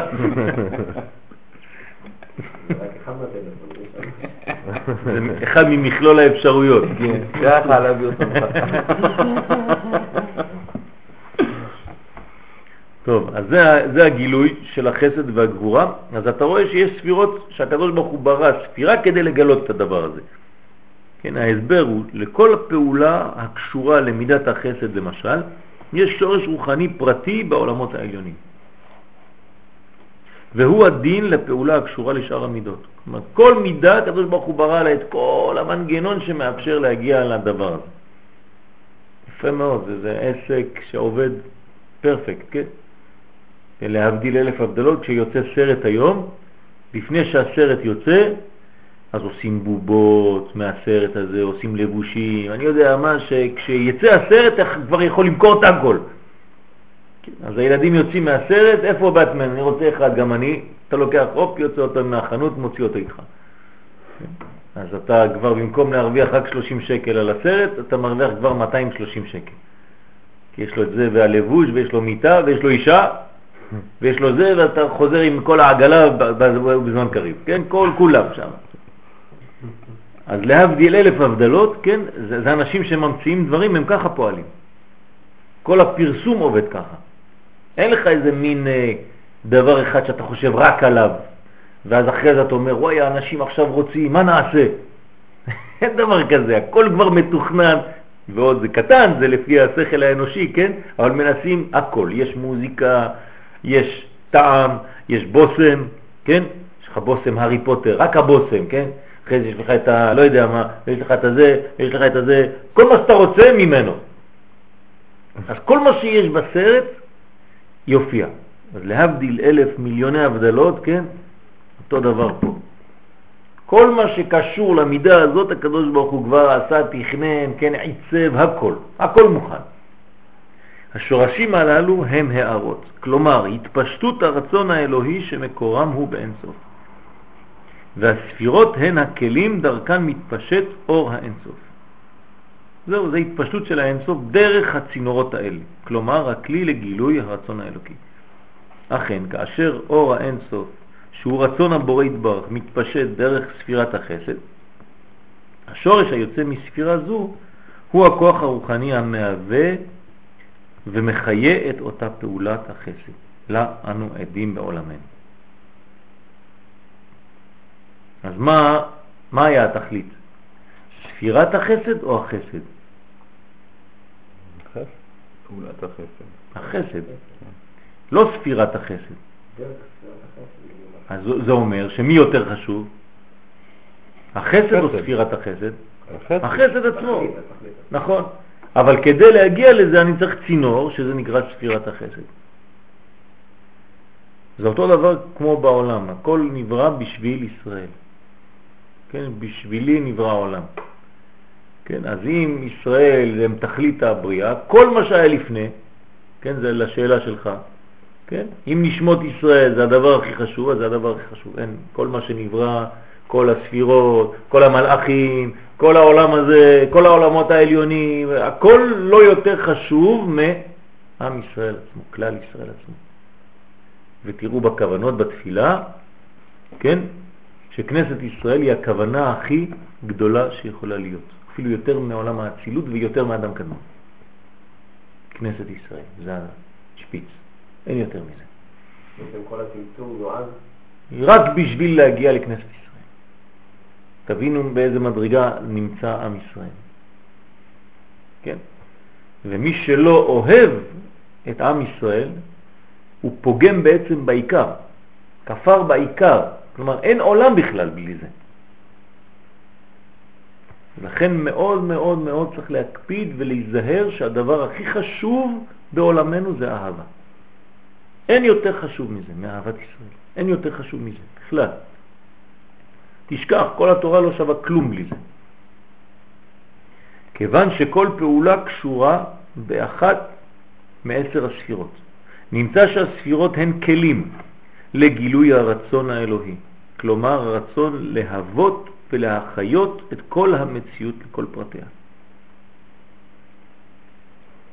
יש אה,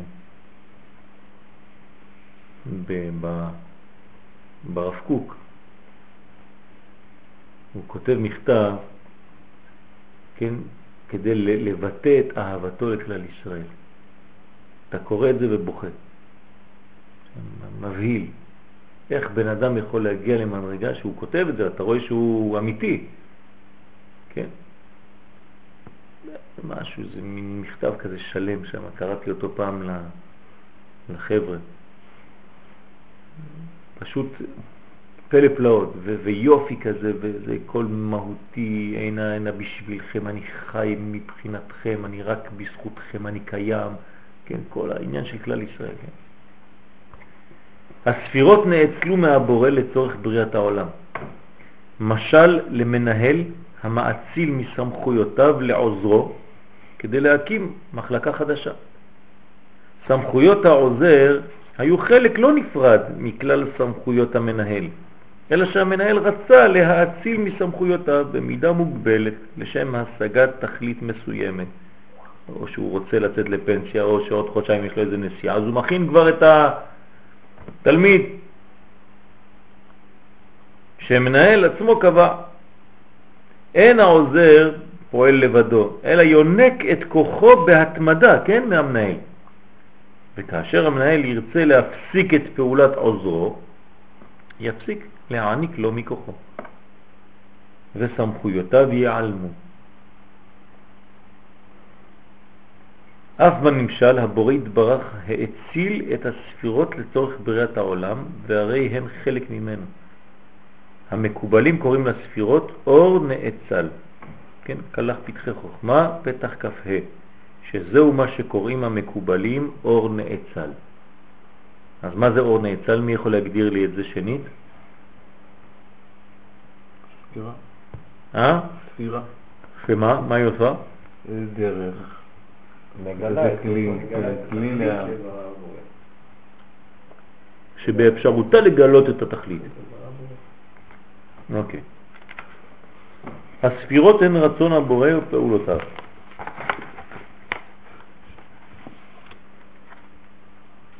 כבר כתבנו שאין אנו יכולים להבדיל בין רצון הבורא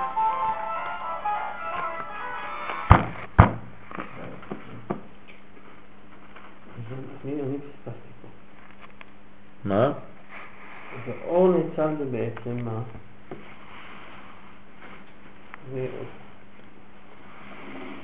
דני. אור נצל זה ספירה, מילה אחרת זה ספירה, שזה כלי דרכו מגלה, אפשר לגלות הנהגה של הקדוש ברוך הוא. זה נקרא אור נאצל. כלומר זה נאצל מהמעציל כדי לשמש צינור שדרכו יתגלה המדרגה שהקדוש ברוך הוא רוצה לגלות. אני רוצה לגלות את זה, אז אני בורא מנגנון שבסוף יביא לגילוי של זה. אז זה נקרא אור נאצל, מהמעציל.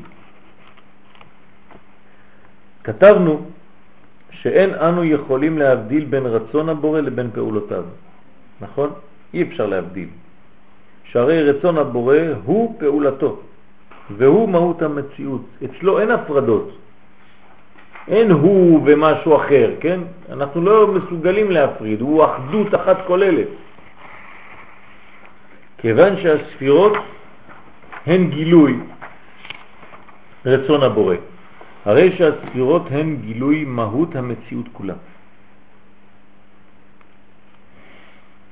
משום כך מתארים חכמי הקבלה את המציאות כולה בערכים של ספירות. כלומר, במהות הדברים. אין תורת הקבלה עוסקת במציאות החומרית, אלא במהות הדברים ושורשם הרוחני. סך כל השורשים הללו מהווים את עשר הספירות. יש פה דבר מאוד מאוד חשוב, שדווקא שמתי לב לדבר הזה רק שבוע שעבר. כמה מונחים יש בקבלה? כלום. אין כלום. עם, עם אותם מילים, תמיד אתה מדבר על הכל. מה, מה יש כבר? פרצופים, ספירות, וזהו טוב, יש לך איזה מאה מילים. זהו, עם המאה מילים האלה אתה מסתדר, אתה עושה את כל העולמות. איך יכול להיות דבר כזה? כן, יש לנו שפה מאוד דלה בקבלה. זה השורש. אה? שורש לתורה. למה? כי זה בעצם, באמת, כמו שאתה אומר, זה שורשי מאוד, ואנחנו צריכים להסתדר עם כל הדברים האלה ולהיות מאוד גמיש, כי לפעמים אתה אומר משהו וזה יכול להיות גם משהו אחר ליד. כן. אז זה, סתם רציתי לשתף אתכם במין מחשבה ככה שעברה לי בראש. אבל יש הרבה פרטים, לפני ה- לפני הצמצום, אחרי הצמצום, כל- זה אותם מילים, אבל. זה מה שאני אומר, אבל תראה כמה, כמה מעט מילים יש כדי לעשות את כל העבודה הזאת. כן? זה כאילו שיש לך רק שלושה צבעים ומזה אתה עושה את הכל.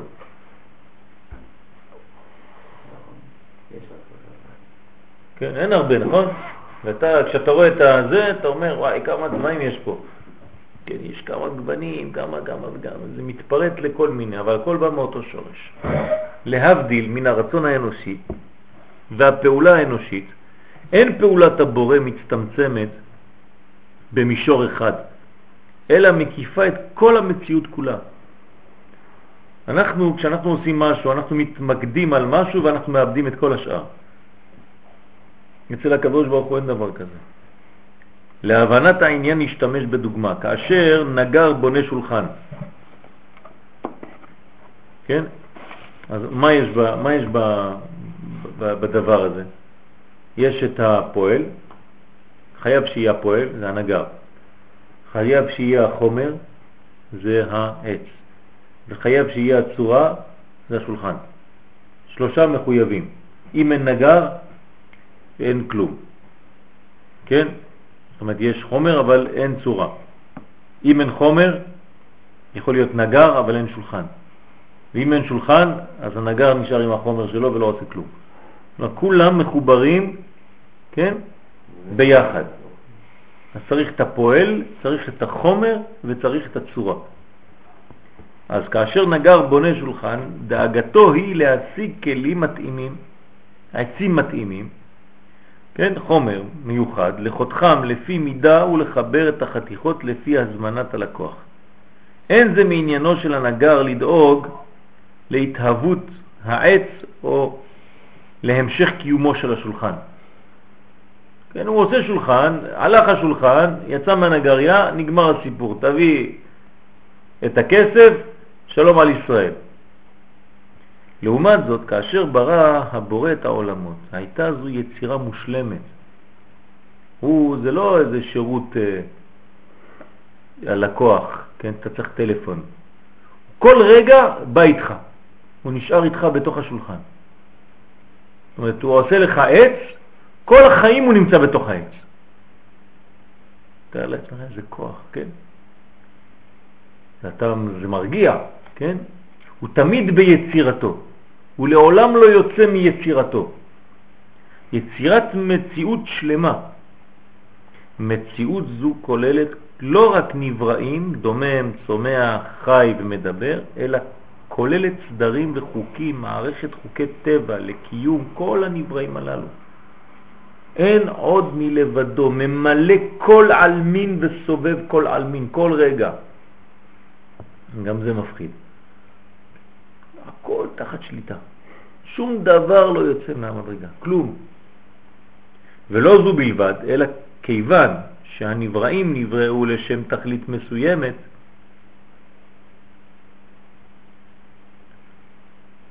יצר, הוא ברא את התנאים. יצר, הוא בורא את התנאים. מה? הבורא. יצר הבורא את התנאים, שיאפשרו להם להשיג את התכלית הזאת, ולשם כך ברא מערכת של הנהגה והשגחה. כן נקבעו סדרים לקשר בין הנבראים לבין בוראם. זה עוד יותר מזה. זה אם הבורא עוזב את הנברא הזה, הנברא הזה כבר לא קיים. נעלם, כאילו לא היה, אף פעם. הלך. כלומר, כל מציאות הדברים הם רק בגלל כוח הבורא שנמצא עדיין שם. וחי בהם. כל המציאות. קביעה זו נעשתה על ידי מלאכים שלוחי הבורא ועוד נבראים במדרגות רוחניות נעלות. כן, אתה יכול לקרוא לזה אפילו מולקולות. כן, אתה רואה בהם מיקרוסקופ, אתה מסתכל על השולחן הזה, כן, קניון מלכה זה משחק ילדים ליד. איזה בלגן הולך פה בפנים. כולם, וזה סדר, כן? אתה נראה לך בלגן.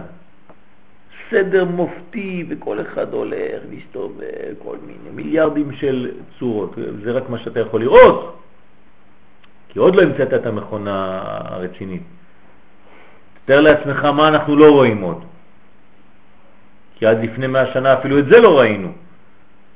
כן? אבל עוד מאה שנה, מה נראה? את כל הניצוצות הרוחני ואת כל הזה ועוד יותר קטן ואין סוף, אין סוף בתוך הסוף, אין סוף.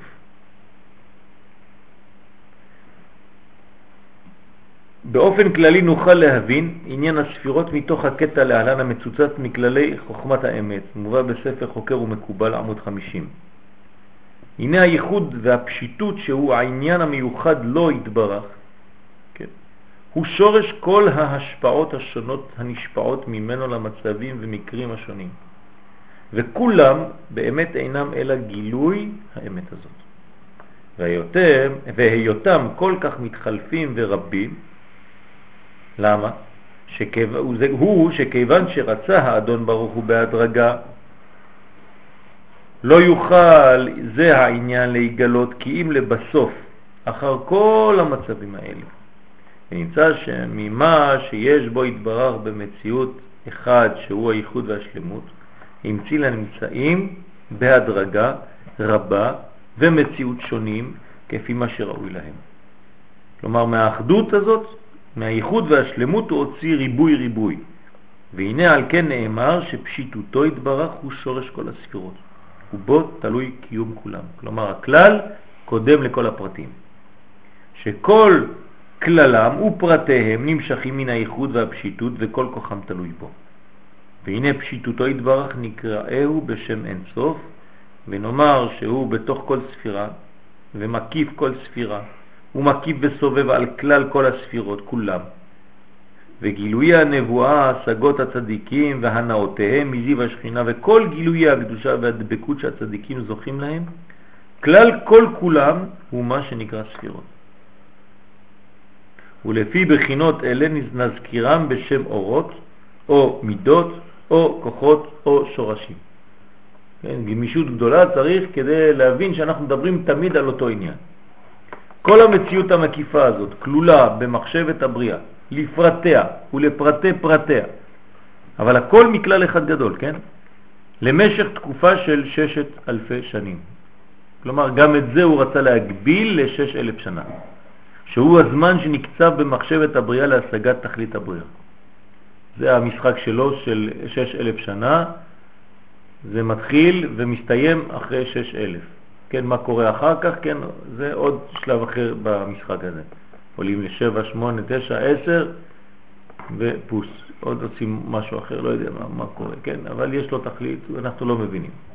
אנחנו במשחק הזה, כן, יצאנו דווקא עכשיו, היינו יכולים לתת לפני, יצאנו דווקא בדור הזה, בצורה הזאת, כי עד עכשיו היינו ככה מחכים שם בתור, יש תור ענק, של כולם שאלה צריכים לבוא, ואומר לו, לא, אתה לא שווה בדור הזה, אתה לא תעשה כלום, אתה, אני רוצה שתיוולד בשנת 1950 או 60 ומשהו, כן, שם אתה תעשה את העבודה שלך הכי טובה שאתה יכול לעשות. אז אתה מחכה שם איזה 6,000 שנה כמעט, 5,000 שנה בתור, כן, ועוד לא יצאת. אומרים לך, עכשיו צא, דוחפים אותך, אתה נכנס לעולם הזה, אתה מתחיל לפעול, כן.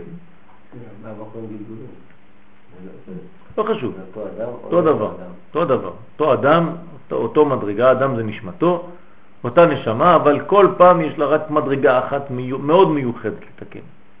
אז שולחים אותה בול בזמן המתאים והכל, זה מנגנון. לא יודעים, לא יודעים. לא, יכול לבוא אלף פעם. כן, אבל הוא יכול לחזור כמה. יכול לחזור מלא פעמים. כן, מתקן כל פעם משהו, אבל הוא בא רק כשבאמת הוא מסוגל לתקן, הוא לא שולחים אותו סתם בעולם הזה. מה, מה בעצם קורה כי אנחנו מתרבים? כן, אז זה... זה יותר ויותר בני אדם. זה אותה נשמה, זה פשוט... אה, אה, מתחלק ליותר כן? כן, פרטים של אותה נשמה. כל אחד עושה חלק מהעבודה. זה כאילו שאנחנו קוראים עכשיו תיקון אה, כן, של, של חנוכת בית, וכל אחד יש לו איזה שלושה דפים, אני מחלק לכולם. אנחנו קוראים תיקון אחד, אבל כל אחד לוקח שלושה דפים מהתיקון. וכולם בעצם כמעט גומרים באותו זמן. אומרים לך אה, שיש עוד משהו לקרוא? אתה אומר, לא, זהו, גמר. אתה אומר, וואי, זה קצר מאוד. כשעושים את העבודה בצורה כזאת, אתה עושה תיקון חנוכת בית, תוך חמש דקות נגמר הסיפור. האם אתה לבד? אתה חורש שם שעות, לא נגמר. כן? למה? כי הריבוי והעזרה, כן, הם עושות דבר אחד של כללות. ואנחנו בעצם מתקנים דבר אחד. ואם אתה זוכה בדרך כלל, כן, להכיר על ידי חוכמה, על ידי שהקדוש ברוך הוא נתן לך רוח הקודש וחוש בריא, אתה זוכה להכיר אפילו מישהו מאותו שורש נשמה שלך. לא מדבר על האישה, מדבר גם על החברים, ואז אתה בונה איתם מנגנון שבעצם גומר את התיקון. זכה, כן, עושה לו תיקון, תיקון חברו, עושים עבודה רצינית בחבורה. כן? והם מתחברים כולם אחד לאחד עד שהעבודה שלנו נעשית הרבה יותר מהר. אנחנו עושים את האחישנה על ידי עבודה גדולה, כן, ברוב עם הדרת מלך. יש עניין של, של חבורה, של חברים, כן, חברים זה דבר מאוד חשוב, לעשות עבודה ביחד. כי זה תיקון אחד שלם. אם אני כותב ספר ומישהו עוזר לי לעשות את הספר, כן? זה לא סתם שפתאום אחד בא ורוצה לעזור לי לעשות את הספר, זה התיקון שלו גם. זה התיקון שלו, הוא חייב לעשות משהו בעולם הזה שהוא בתיקון הזה, ואני חייב לעשות חלק אחר מהעבודה, והוא עושה חלק אחר מהעבודה, כל מנגנון אחד. חשוב מאוד מאוד לדעת את הדברים האלה. מחשבת הבריאה משולה לתוכנית האדריכל. את אשר מסרטט האדריכל במחברתו הוא אשר יופיע מאוחר יותר בבניין. בדרך כלל, כן, האם יש לך איזה אחד עקום? כל מה שכתוב שם לא יוצא. יש, יש כאלה, מה? יש סדרה שלמה של אה, טעויות הארכיטקטוניות הגדולות בהיסטוריה. אה, כן. דברים שלא התוארו בכלל. שמה? בנו אה, כזה גורי שחקים, אז בנו את השלד, ואז כשבאו לעשות את ה... להתחיל למלא את זה, אז שמו אותו עם הגב לרחוב. את כל הבניין. עכשיו היו צריכים להתחיל לשבור את הראש, איך יעשו את הבניין מחדש, איך יתכננו את כל הבפנים מחדש, כי כל ה... חזית. זה עומד ככה. בנו גשר ב-90 מעלות לכיוון. רצו לבנות אותו ככה, בנו אותו ככה, בנו, זהו, עומד הגשר, עכשיו לקחו, שמו את הכביש ככה, שיצא ככה, זה כי הגשר עומד ב... טעויות ארכיטקטוניות של אנשים כן. עשו משהו... כן. גדול. כן, אז אתה רואה, זה לא, לא פשוט, כן? אז בדרך כלל, ועוד יש לך פועלים שהם לא רוצים ללכת לפי השרטוט. תמיד הם אומרים, לא, אני אעשה לך ככה, זה יותר יפה. תמיד יש לך אחד כזה. תן לי, תעזוב, ת, תראה, אני אעשה לך משהו עוד יותר טוב. הוא לא יודע, זה צייר שם או לא, אני אעשה לך משהו, אני רגיל. תיזהר מאלה. הוא אשר יופיע מאוחר יותר בבניין, מן היסודות עד החלון הקטן ביותר. כן, כך הוא בנידון שלנו. רק הדבר שהיה בו, מה זה? מחשב. במחשב, במחשבת הבריאה, יש לו קיום ויש לו מציאות. אצל הקדוש ברוך הוא אין דבר כזה, תוספות, כן, פה התבלבלנו, בוא נוסיף עוד, זה לא ראינו שאין אור מספיק במדרגות, בוא נפתח חלון, נעשה חור בקיר, אין דבר כזה. כן, כל מה שמתוכנן זה בגלל שהקדוש ברוך הוא רואה כבר סוף דבר מראשיתו. דרך אגב, מי שיש לו את החוש הזה, אז הוא פחות טועה מאחרים. מי שמצליח לדמיין ולהיות בדבר כשהוא גמור, לפני שהוא גמור, כן? אז הוא בדרך כלל רואה כבר את הדברים, הוא מצליח להיות ב, ב, בדבר הזה לפני שהוא נמצא בו. למשל, אם אתה רוצה לנסוע לאיזשהו מקום, ו, ואתה צריך להביא איתך דברים, כן? יש אפשרות שתשכח הרבה דברים, או יש פחות אפשרות שתשכח דברים. למה אתה תשכח דברים? כי אתה לא מדמיין את עצמך באותו מקום. כן? אם למשל אתה נוסע, לא יודע מה, לאפריקה, אז אתה צריך לדמיין לעצמך שאתה עכשיו באפריקה, ועכשיו אתה צריך כובע, ועכשיו אתה צריך גרביים ונעליים גבוהות וזה וזה, אתה מתחיל לדמיין לעצמך את כל המציאות שלך שם, ואתה הולך בשטח ואתה מזיע, אז כשאתה מזיע אתה צריך זה ואתה צריך זה ואתה צריך זה, אתה לא תשכח כמעט כלום. אבל אם אתה הולך לאפריקה רק ככה, זה הרעיון הכללי, כן, אתה הולך עם סנדלים ואתה שם נשרף ואתה לא יודע מה וכולם כמו חמור, כן, אין לך כלום. נכון, אז זה, זה ממש בניין, זה לא סתם שאתה הולך. מוצרט היה אומר על היצירות שלו, היה אומר היצירה הגמורה לפני שהוא כתב את התו הראשון. כן, כן, שומע? הוא בדיוק, את כל בדיוק, היצירה, בדיוק. ואז שהוא ידע מה, הוא, בדיוק. מה יש לו, אז הוא התחיל לכתוב את זה. בדיוק. יש תמיד סיפורים על מוצרט שכשמצאו את הכתבים שלו, שהוא כתב את היצירה, אין מחיקה. הוא לא כתב ותיקן. כן, כן. בשטף, הוא תיקן בראש. כי הכל. בראש. בא לו בשטף אחד. אני מכיר איזה פועל אחד עובד ככה, זה דוד, דוד גבאי. ראית אותו פעם עובד? הוא בא, מסתכל, לא, לא, זה כלום. מסתכל ככה, שעה, שעתיים, ככה. לא מדבר.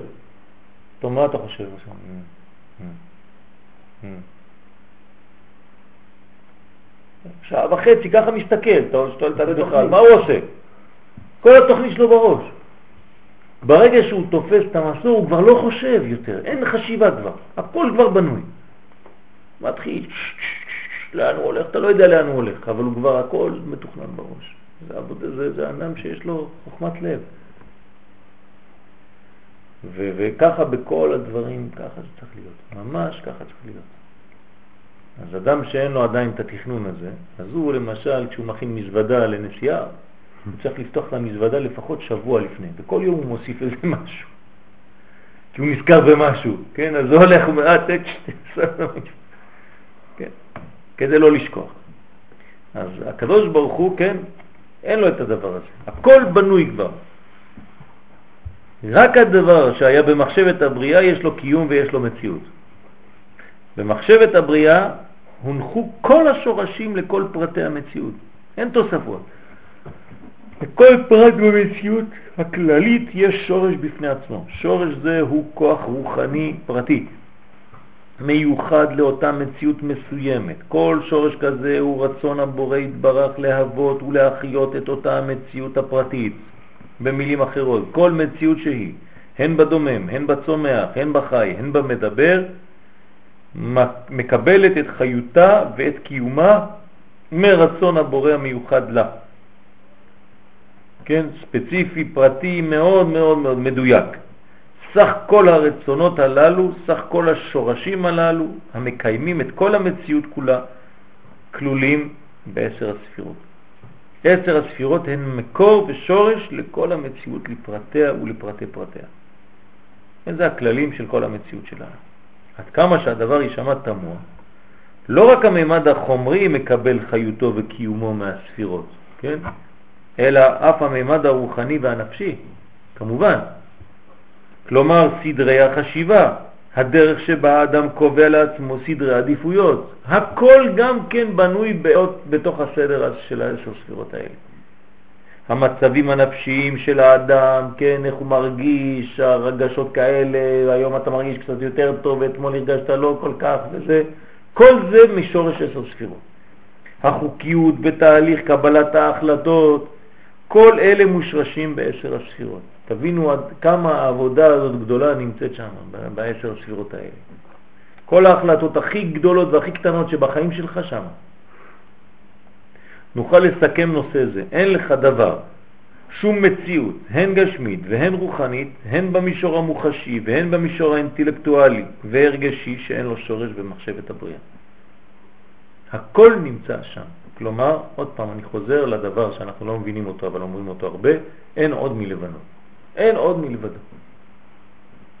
זאת אומרת, כלום לא קיים חוץ מזה.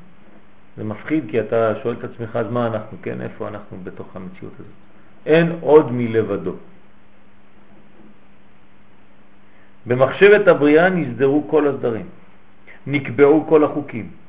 במחשבת הבריאה נמצאים כל השורשים לכל פרטי המציאות הזאת. במבנה הספירות ובדרך השתלשלותם מונח הבסיס לכל מערכת החוקים והסדרים, שלפיהם אנו פועלים, והן במודע והן בתת מודע.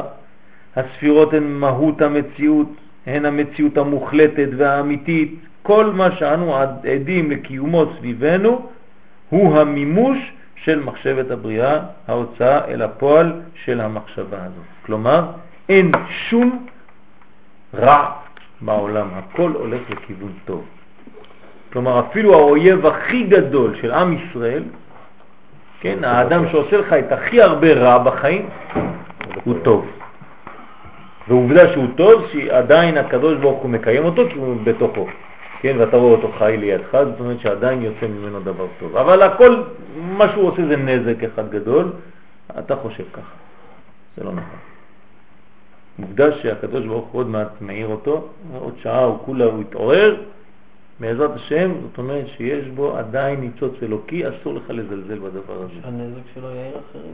כן, אז הנזק שלו, הוא נראה לך נזק, אבל הוא מעורר ומאיר ומעיר ועושה לך רק טוב בסוף. כן, זה לא פשוט, נכון? קשה מאוד להבין את זה, אבל זה מה שקורה. זה בדיוק מה שקורה. ואנחנו צריכים להבין שהקדוש ברוך הוא לא מפספס שום יום מהבריאה. אין דבר כזה, וואי, היום מה עשינו, וזה, תראי איזה בלגן, אין דבר כזה. כל מה שקורה זה רק לטוב. כי, כי אה, פעם לא, לא, לא הצלחתי בצורה פשוטה, אז, אז, אז צריך לעשות את זה בצורה אחרת. אבל תמיד תמיד זה לאותו עניין. תמיד זה מביא בסופו של דבר שאתה תעשה את הדברים והדברים יעשו איתך או בלעדיך, אבל הכל יעשה. אז לא להיכנס יותר מדי למחשבות, כן, מה, כי תמיד אני בא לתקן את כל העולם. כן, אל תדאג, תתקדם, הכל מתקדם איתך. אף שאנו מזכירים את הרצון האלוהי המוגבל, כן, עשר הספירות, אין להסיק מכאן חז וחלילה כאילו הרצון האלוהי מתחלק לחלקים. כן, זה לא איזה מין אה, כן, פירוט שהקדוש ברוך הוא כן הפך להיות איזה מיליון של חלקים קטנים. אדרבה, הרצון האלוהי שהוא מהות כל המציאות הוא אחדות מושלמת. כן, קראתי לה אחדות כוללת. אך כיוון שאין אנו יכולים להשיג מהות מושלמת, בסדר, זה אנחנו, אנחנו בעולם הפירוט, אז כדי לסבר את האוזן, כן, לא לשבר, לסבר את האוזן, אנו משתמשים במונחים של רצון מוגבל וכיוצא באלה, כי זה יותר פשוט בשבילנו לעשות מיקוד. כן? יתר על כן, בגלל מיעוט שכלנו ובגלל ההגבלה שנשמתנו שבויה בתוך גוף גשמי, אין אנו מסוגלים להבין ולתפוס מושגים רוחניים ופשטים. קשה לנו. לכן אנו מתייחסים רק אל פעולות הבורא. כלומר, אנחנו לא יכולים לראות את המהות, אלא רק את הפעולות. שיש לנו שייכות עליהם ומתארים אותם לפי ערך שכלנו. לדוגמה, אין ספק שהשמש מהווה יחידה אחת, אך פעולותיה של השמש נתפסים, כן, בדעתנו בצורות שונות. אור קרני השמש, כן, נתפס בתודעתנו בחוש הראייה, וחום השמש מושג בחוש המישוש. האם נסיק מכאן שהשמש מחולקת לשתיים, רק בגלל ששכלנו מוגבל לתפוס את עניין השמש בשלבים. זה בדיוק מה שאמרנו מקודם, הפרטים לא קיימים. אז, אז בסדר, אז אתה מדבר על פרטים כי אתה לא מסוגל. אבל האמת שיש רק כלל אחד. האם דרך בת מאה מטר תחשב למחולקת למאה חלקים? כן, רק בגלל שהאדם אינו מסוגל לגמור דרך זו אלא במאה פסיעות? אז בדיוק מה שקורה לנו בהיסטוריה, כן?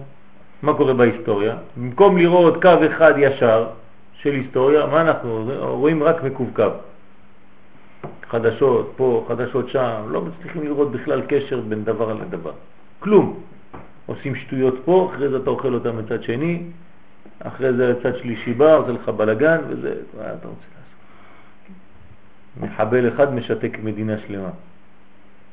כן, חמורים. היסטוריה בחיים זה מונח צעיר. נכון. זה, זה לא קיים דרך אגב. השורש הלטיני של המילה זה היסטוריה, לספר סיפור. כן.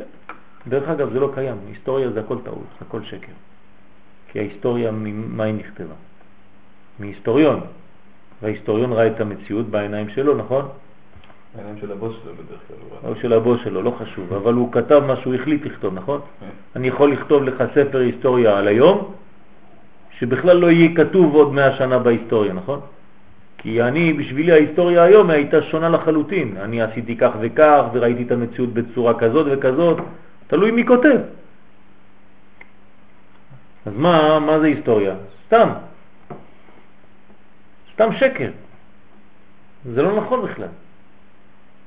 אז אתה אומר, כן, אבל אנחנו מתייחסים למציאות. אבל אתה אומר, כן, אז לפי מה שאתה ראית אותה, את המציאות הזאת. זה לא נכון. המציאות הייתה יכולה להיראות לגמרי אחרת. למשל, בן לדן יכתוב היסטוריה שהיא שונה מבוש. בוש יכתוב שבשנת אה, כך וכך, כן, נפלו שני הבניינים התאומים וזה היה קטסטרופה. ובן לדן יכתוב ספר היסטוריה, יגיד, ברכה הגיעה לעולם, שברנו את עולם הכסף, כן? אז מי, מי צודק? כן, אז ההיסטוריה היא כל כולה עיוות שלם של המציאות. אין דבר כזה היסטוריה. זה הכל המצאה אנושית. אז אותו דבר בדרך, אנחנו לא רואים את הדרך. במקום לראות דרך אחת לגאולה, אנחנו רואים חלקים חלקים. וכשאתה רואה חלקים חלקים, אתה נופל לייאוש. כי כל יום החדשות שונות ואתה משתגע. אתה שוכח את הדרך לגאולה. זה כמו אחד ששוכח שהוא צריך להגיע ל... לא יודע מה, לטיול, למקום הכל כך אה, שחיכית לו במשך כל השנה, ובאמצע הטיול זה מעייף, כן, אז אתה הולך ואתה מזיע וזה, ואז מי שלא יודע, כן, אז הוא אומר, מה, נמאס לי כבר ללכת, לאן הולכים כבר, לאן מגיעים, איזה הפתעה עשית לנו. כן, אומר לו, אתה לא יודע לאן אנחנו מגיעים. אם היית יודע לאן מגיעים, היית הולך במרד. כן? אבל אתה לא יודע, כי אתה לא יודע מה זה הגאולה הזאת. אז אנחנו מפספסים הרבה דברים בגלל הכוח המוגבל שלנו, שאנחנו לא יכולים לגמור את הדרך הזאת אלא במאה שעות או בשש אלף שנה. אם היינו רואים מציאות אחת שלמה, כן, כי אלף שנים בעיניך כיום אתמול כי יעבור, אז הקדוש ברוך הוא בשבילו כבר הגאולה נמצאת, הוא כבר רואה את הדברים, כי הוא בסוף התהליך כבר בהתחלה. אנחנו, יש לנו הבדל בין שורש לתוצאה, אז אנחנו אוכלים אותה. כן. אנו משולים לאותו תינוק המתחיל לקרוא והוא מתעכב על ידי כל אות ואות במילה. זאת אומרת, הוא לא קורא מילה אפילו, הוא לא קורא משפט, הוא קורא רק אותיות. אז תגיד לו, נו, מה קראת עכשיו? הוא לא יודע כלום, כי הכל היה... אה, אה, נו, מה אמרת? לא יודע. אותו דבר, אנחנו עושים בדיוק אותו דבר בהיסטוריה שלנו. מצרפם זו לזו, כן, את האותיות, ואחרי כן מצרף את המילים אלו לאלו. בעיניו של התינוק מורכב הספר מאלפי יחידות, רק פרטים. מה זה הספר הזה? פרטים. לעומת זאת קורא התלמיד הוותיק את הספר הזה במהירות רבה. למה? כי הוא יודע, יש תכלית, יש סיפור שם, יש רעיון פנימי. לעומתם, זקן ורגיל המכיר את הספר היטב, מה זה זקן ורגיל? יש לו בנים ורטוריקה. אה? זה... ככה קוראים לו זקן ורגיל? לא יודע מה זה זקן ורגיל. לעומתם, זקן ורגיל המכיר את הספר היטב, סוקר את כולו בסקירה אחת, ואותו ספר נחשב בעיניו כיחידה אחת. מה זה רגיל, יריב? רגיל? כן, זה בחזן. זקן ורגיל, כאילו רגיל, גם בעבודה של בית המקדש זקן ורגיל. כהנים. כלומר שהוא יודע את העבודה בעל פה, כן, עושה את זה באוטומט. אבל זה בלאגן, זה בעיה, רגיל. זה לא טוב. אני לא מבין מה החידוש פה. כחדשים ככה. נכון, התלמיד הוותיק נראה לי פה יותר חכם, מה זה זקן ורגיל? רגיל מבחינת הרכל, לא רגיל לא מיוחד. זאת אומרת שיש בר- ברגילות הזאת חוכמה, צריך שיהיה חוכמה, זה לא רגילות של של מין פולחן כזה. הנה, הוא רואה את הספר, הספר נחשב בעיניו כיחידה אחת. הוא כבר יודע איפה ההתחלה ואיפה הסוף ואיפה האמצע ו... טוב, אבל הוא עדיין, הוא לא לא רגיל כמו שאנחנו. לא, זה לא הרגל, בוא נגיד, זה לא הרגל. כן? הוא יודע איפה זה מתחיל ומסתיים, אבל הוא רואה את המנגנון. דרך אגב, זה, זה, זה, זה חשוב לעשות העבודה הזאת עם הילדים. למשל, הילד, אתה קורא לו ספר, ואתה שואל אותו, נו, מה אומר הספר? אם הוא חוזר על כל הפרטים מההתחלה, הוא לא הבין. כדי לדעת אם הוא הבין את הסיפור, אתה, אתה צריך להוציא ממנו בעצם רק אה, כמה מילים, שזה בעצם אה, הנושא המרכזי.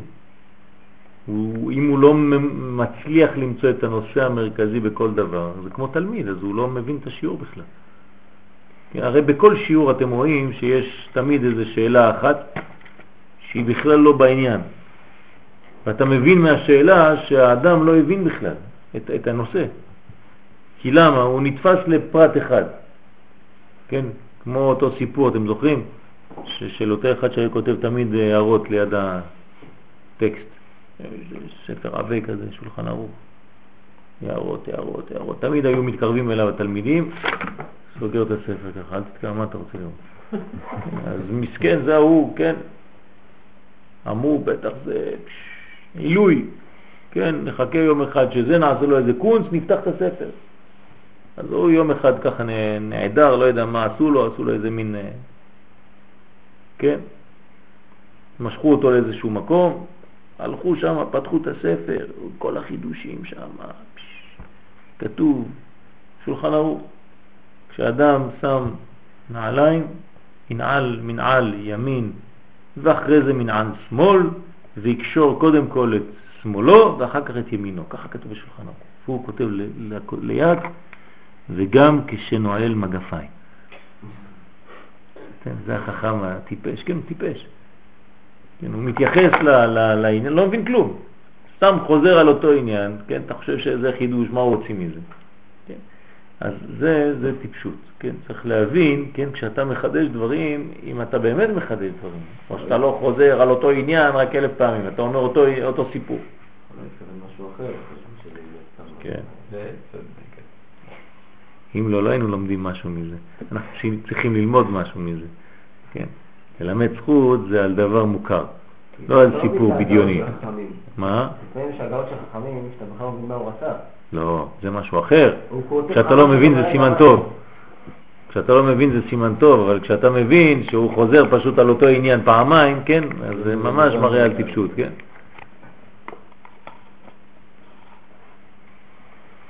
זה כמו הבדיחה, כן, מה יותר טוב מכפית סוכר? שני כפיות, כן, שתי... אז מה אתה- איפה החוכמה, כן? אך בנמשל, כן, אף בנמשל, במהות הרצון האלוהי אין חלוקה ואין הגבלה. המציאות כולה מאוחדת בבורא יתברך בתכלית הייחוד, אחדות מושלמת ומוחלטת. כדי לקרב את העניין, את עניין הספירות לליבנו, ניקח לדוגמה את היחס שבין הגוף לבין הנשמה. כן? ככה אומר הרמח"ל בחוקר ומקובל. תסתכלו למטה. כל מי שרוצה להבין עניין הספירות צריך לקח לו לעיניים ענייני הנשמה של האדם.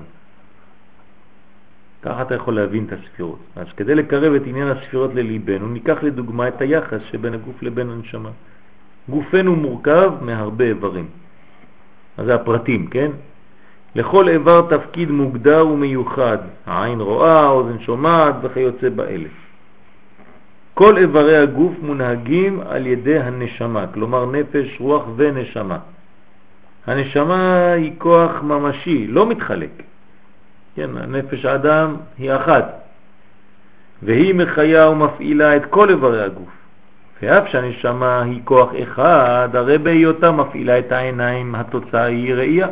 אז אתה רואה שזה מתפרט לכאורה, אבל אל תתבלבל, הכל מכוח אחד. מי רואה בעצם? אף פעם העין לא ראתה, רק הנשמה רואה. הסתכלות וכיוצא באלה. כאשר אותו כוח רוחני, הנשמה, מפעיל את האוזניים, אז התוצאה היא שמיעה, האזנה וכיוצא באלה. דוגמה אחרת, זרם החשמל היוצא ממקור אחד מפעיל את המזגן והתוצאה היא הפקת אוויר קר. כאשר אותו זרם חשמלי מפעיל את תנור החימום, התוצאה היא אוויר חם. הכיצד? הסיבה היא פשוטה. אמנם זרם החשמל שווה, אך הכלים המופעלים על ידיו שונים. כלומר, בעצם אני מדבר רק על כלל שמתפרץ. הוא הדין בגופנו. הנשמה היא כוח רוחני אחד, אך כאשר כוח זה מפעיל את העין, התוצאה היא ראייה, וכאש, וכן כאשר בשאר האיברים. ובנמשל, כוח האין סוף הוא אחדות מוחלטת, שלמות אבסולוטית, ואין לייחס לבורא יתברך כעס או חמלה וכיוצא באלה, שכן וכך נפר את האחדות. צריך להיזהר מאוד איך שאנחנו מדברים על הבורא יתברך. שאנחנו אומרים שהוא כועס, שהוא זה, שהוא זה, כאילו אה, הוא, כן, יש לו כל מיני מצבי רוח. כן, מצבי רוח כמו בני אדם, חז ושלום. אבל יש כמו... אה, תיאורים. כן, אבל זה תיאורים של, של גילוי, כן, של פעולה. זה לא שהוא משתנה. הפעולה שלו משתנית ביחס למקבלים, אבל אצלו אין שינוי. כן, זה לא אצל האלים היוונים. ההוא כעס, אז הוא נשב ככה, כן, אז הכל רעידת אדמה שם. למה? בגלל שהוא עצבני היום. אבל חרון אפו. כן, אז זהו, זה חרון אף, זה גילוי ביחס למעשה התחתוניים. כן, אין חרון אף שבא להחריב, אלא לבנות. אותו עניין, אמרנו, אותו דבר, אותו טוב, הכל רק גילוי הטוב, רק שהיום זה חייב לעבור דרך המנגנון הזה שנקרא מידת הדין, כי זה מה שהכי טוב עכשיו לתחתונים כדי שיחזרו למצב הזה, כי אני צריך להמשיך את הבריאה שלי. אז אני עושה כאילו. וגם כשאתה כועס על הילדים, אתה צריך לעשות כאילו. אם אתה באמת כועס על הילדים, זה לא טוב, כי אתה כעסן. אסור לכעוס על אף אחד, לעשות כאילו אתה כועס, כאילו אתה עצבני, כאילו אתה זה, אבל אף פעם לא להיות באמת. זו מדרגה גדולה מאוד, צריך מאוד מאוד מאוד להקפיד בדבר הזה. כן, אדם שמרביץ לילד בגלל שהוא כועס, המכות שהוא ירביץ לו הן מכות של רצח. זה מכות לא טובות. אבל כשאתה אוהב את הילד ואתה רק רוצה לחנך אותו ואתה כאילו עושה איזה דוגמה של מכה קטנה, כן, הכל מאהבה פנימית, אז המכה היא כבר שונה. זה לא מכה שאתה מרביץ לו עם כאב או דברים כאלה, אתה אפילו בלי לגעת בו. הוא יודע שבפנימיות אתה אוהב אותו. תמיד, תמיד, תמיד צריך לעשות רק כאילו, בכל דבר, לא לפגום במידות. מי שמידתו פגומה בדבר כלשהו, ולפעמים בפרט אחד בחיים שלנו, אז יש בעיה. כן, הרמב"ם אומר בפירוש על כמה נביאים שכל אחד פגם באיזשהו שלב במשהו. גם על משה רבנו הוא כותב, הרמב"ם. כן, בפרק שביעי הוא כותב על, על משה רבנו בשמונה פרקים, כן, פרק שביעי, הוא כותב שלמשל משה רבנו היה לפעמים כעסן. ואז בגלל הכעס שלו, לפעמים זה גרם לו לכל מיני דברים, אז היה צריך לזה, מידה לתקן. כן, אה, אליהו הנביא, הוא כותב שם, היה מקפיד מאוד, גם כן היה צריך תיקון. אליהו הנביא, איך אתה מדבר? כן, כן, יש מדרגות כאלה שצריך לתקן אותן. שלמה המלך היה פרפקט, אבל היה אוהב נשים. ככה הוא אומר שם. זה פגם בו, באיזשהו מידה, וכו' וכו' וכו'. כל אחד יש את המדרגה הזאת שצריך לתקן אותה. כן. אז אנחנו, הגילוי מגיע לעולם ואנחנו צריכים לעשות את העבודה כמו שצריך. אז אסור לנו להפר את האחדות האלוקית. אלא הספירות הן הכלים והבורא פועל דרך הכלים הללו. כלומר דרך הספירות. כאשר הבורא יתברך רוצה לפעול בחסד, הוא משלח את אורו רצונו דרך ספירת החסד. ותוצאה של פעולה זו היא מה שאנו מכירים ומגדירים כחסד.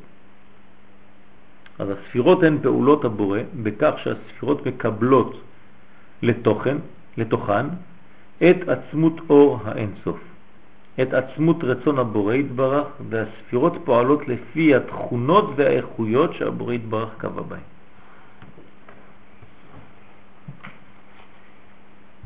אז הספירות כאן הוא מגדיר אותן כפעולות, כן? פעולות הבורא. זאת אומרת, כלים שמקבלים לתוכם ויש פעולה בהם.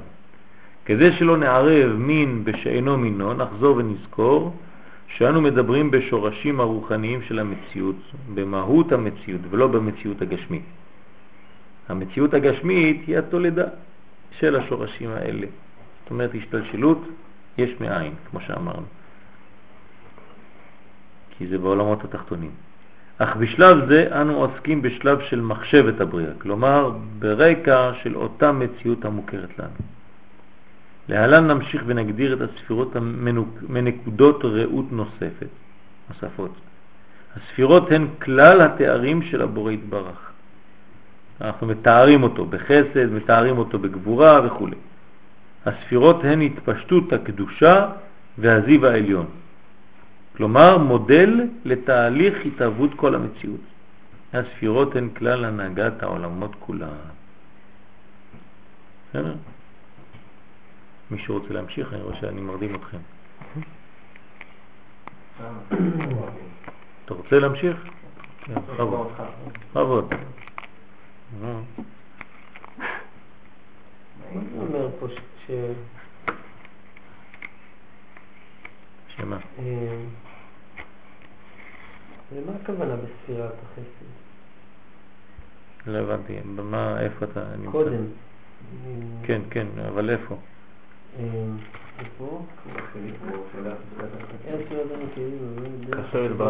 כלומר דרך הספירות כשהמורה יתברך רוצה לפעול בחסד ומשלח את אורו רצונו דרך ספירת החסד. נו.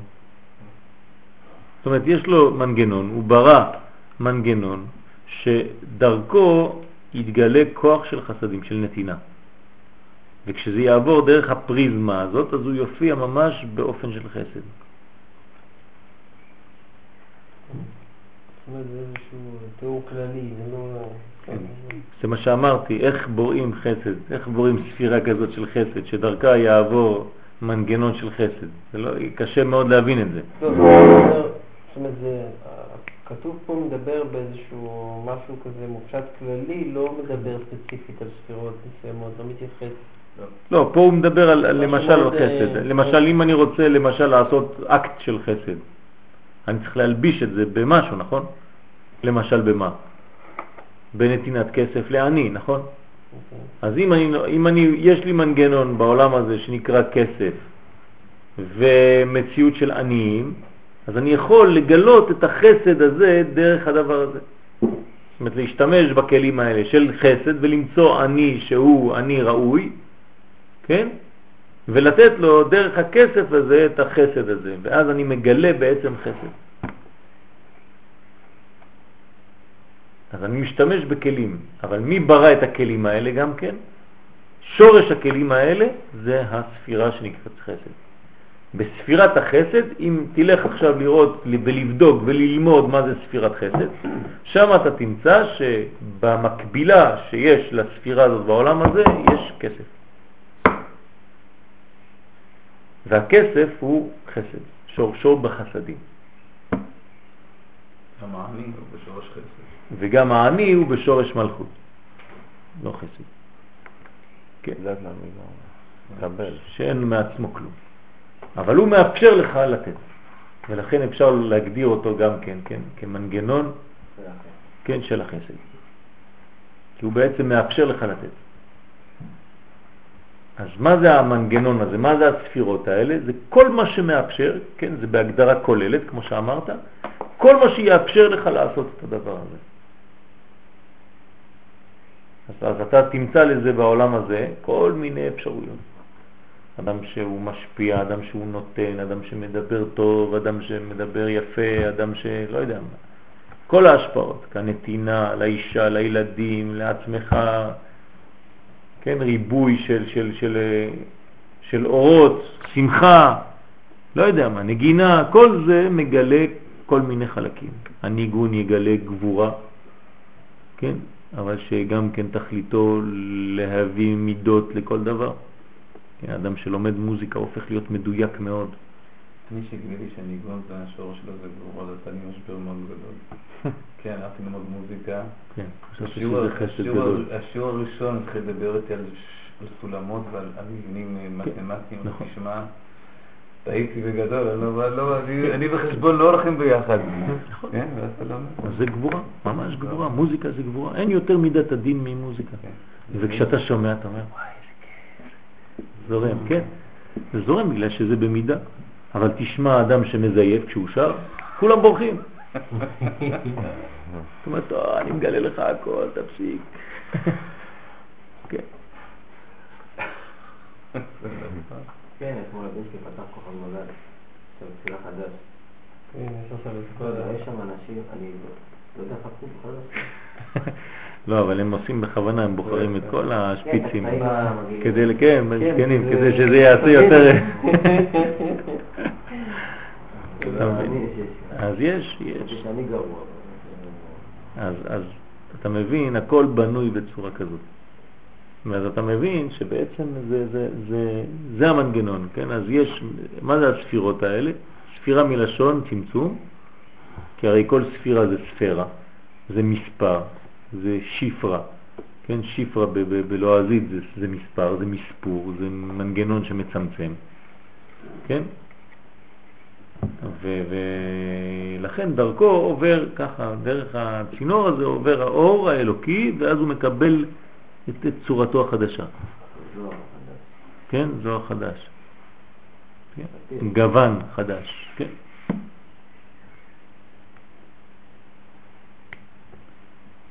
צוריאל. בכבוד. ספירות הם כלל התארים שאנו מייחסים לבורא יתברך על שם פעולותיו. כאשר אנו מתייחסים אל הבורא, מייחסים אל הבורא מידות כמו חסד, גבורה, חמלה וכיוצא בזה, אין אנו מדברים על עצמות הבורא חס ושלום, שהרי אין לייחס לבורא שום תואר לפי שבזה אנו מגבילים את הבורא יתברך. אז מה אנחנו עושים כשאנחנו אומרים ספירות? פעולות שלו. מדברים רק על גילויים, לא על עצמותו. כן. אם אנו אומרים שהבורא במהותו הוא רחמן, אני מונע ממנו את האפשרות להיות אכזר במהותו. כלומר, אני מצמצם אותו. כן. אלא כאשר אנו אומרים שהבורא יתברך הוא רב חסד, הכוונה היא שהוא פועל על ידי הספירות, והתוצאה היא חסד. הספירות הן מה שאנו מייחסים לבורא בגין פעולותיו ולא בגין מהותו. בסדר, יותר ברור. כלומר, אפשר לומר, מה שאומרים המקובלים, לא היה שינוי אצלו התברך לפני הבריאה ואחרי הבריאה. שום דבר לא השתנה אצלו, כלום. אז מה, מה יש בריאה, מה? כי התחדש משהו אצלו, חד ושלום, אין חידוש אצלו. אין חדש. כן? אין דבר כזה. הוא מחדש, אבל כל כולו, כן, מנגנון שאנחנו אפילו לא יכולים לייחס את המילים האלה בכלל. כן, כוח עצום, אינסופי, שאין לנו הגדרות בו. בלית מחשבה תפיסה ב. אז מה שהיה לפני, מה שהיה אחרי, כן, מבחינתו הוא, זה אותו דבר. מבחינתנו הכל השתנה, זה נכון. לפני הבריאה לא היינו, אחרי הבריאה אנחנו נמצאים ואנחנו פועלים. חבוד. עד כאן הזכרנו שהספירות הן כוחות הבורא ורצונו להוות נבראים ולהחיותם. נוסף למישור הגשמי, הספירות הן התפשטות הקדושה והזיו העליון. הספירות משפיעות ומעניקות לנבראים הראויים לכך שפע של רוחניות וקדושה, באופן שתהיה לבני האדם אפשרות לעבוד את בוראם. ואגב עבודה, להתעלות ברוחניות ולהגיע לדבקות בהשם. מה זה אומר? תסביר לנו קצת. חוץ מפעולות של, ה, של הקדוש ברוך הוא שהוא מעביר דרך הספירות, כן. אה,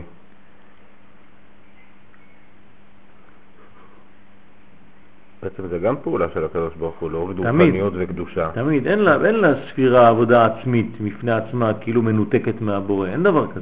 אני חושב שמה שהוא אומר פה זה המשפט הבא, זה החידוש. כן. אז עכשיו זה הש- איך השפע האלוקי יורד. עכשיו כן, הוא אומר, כן. אז שיורד ככה באופן שתהיה לבני אדם אפשרות לעבוד את בוראם. זה היה עבודה מצוות.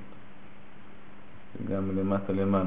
זאת- הדרך שבאה מלמעלה למטה. למה יש אפשרות לעבוד ממטה למעלה? להתעלות ברוחניות? זה אותו צינור בעצם. אבל למה יש אפשרות כזאת? ברגע שמורידות את הכוח, אין- מעבר, אין הצינור. נו, אז מה? כשמורידות את השפע, אז יש אפשרות ל- לבני אדם. ולמה בלי זה לא? למה בלי זה לא? הספירות נבראו להיות צינור מעבר לחטא. אז אני שואל- אז אני שכבר- שואל למה- אז אני שואל. שאדם קיבל את זה, אז יכול לעבור דרכו ולחזור חזרה בו. שמעתי, אבל אני שואל למה. מה, מה, מה, מה מחדש? מה מחדש את הספירה שלא היה לפני? יש ניתוב, יש צמצום. ל- ל- הצמצום. זהו, זה הצמצום, הצמצום. אם לא היה צמצום, לא הייתה לי בחירה ולא הייתה לי עבודה. עצם העובדה שהקדוש ברוך הוא מצמצם ועובר דרך הספירה, זה החידוש, זה הצמצום. זה המילה שצריך לומר. צמצום, ברגע שזה מצומצם, שזה נעלם, שזה נסתר ממני, או שהורידו לי את הווליום של הגילוי, אז יש לי רצון להשלים.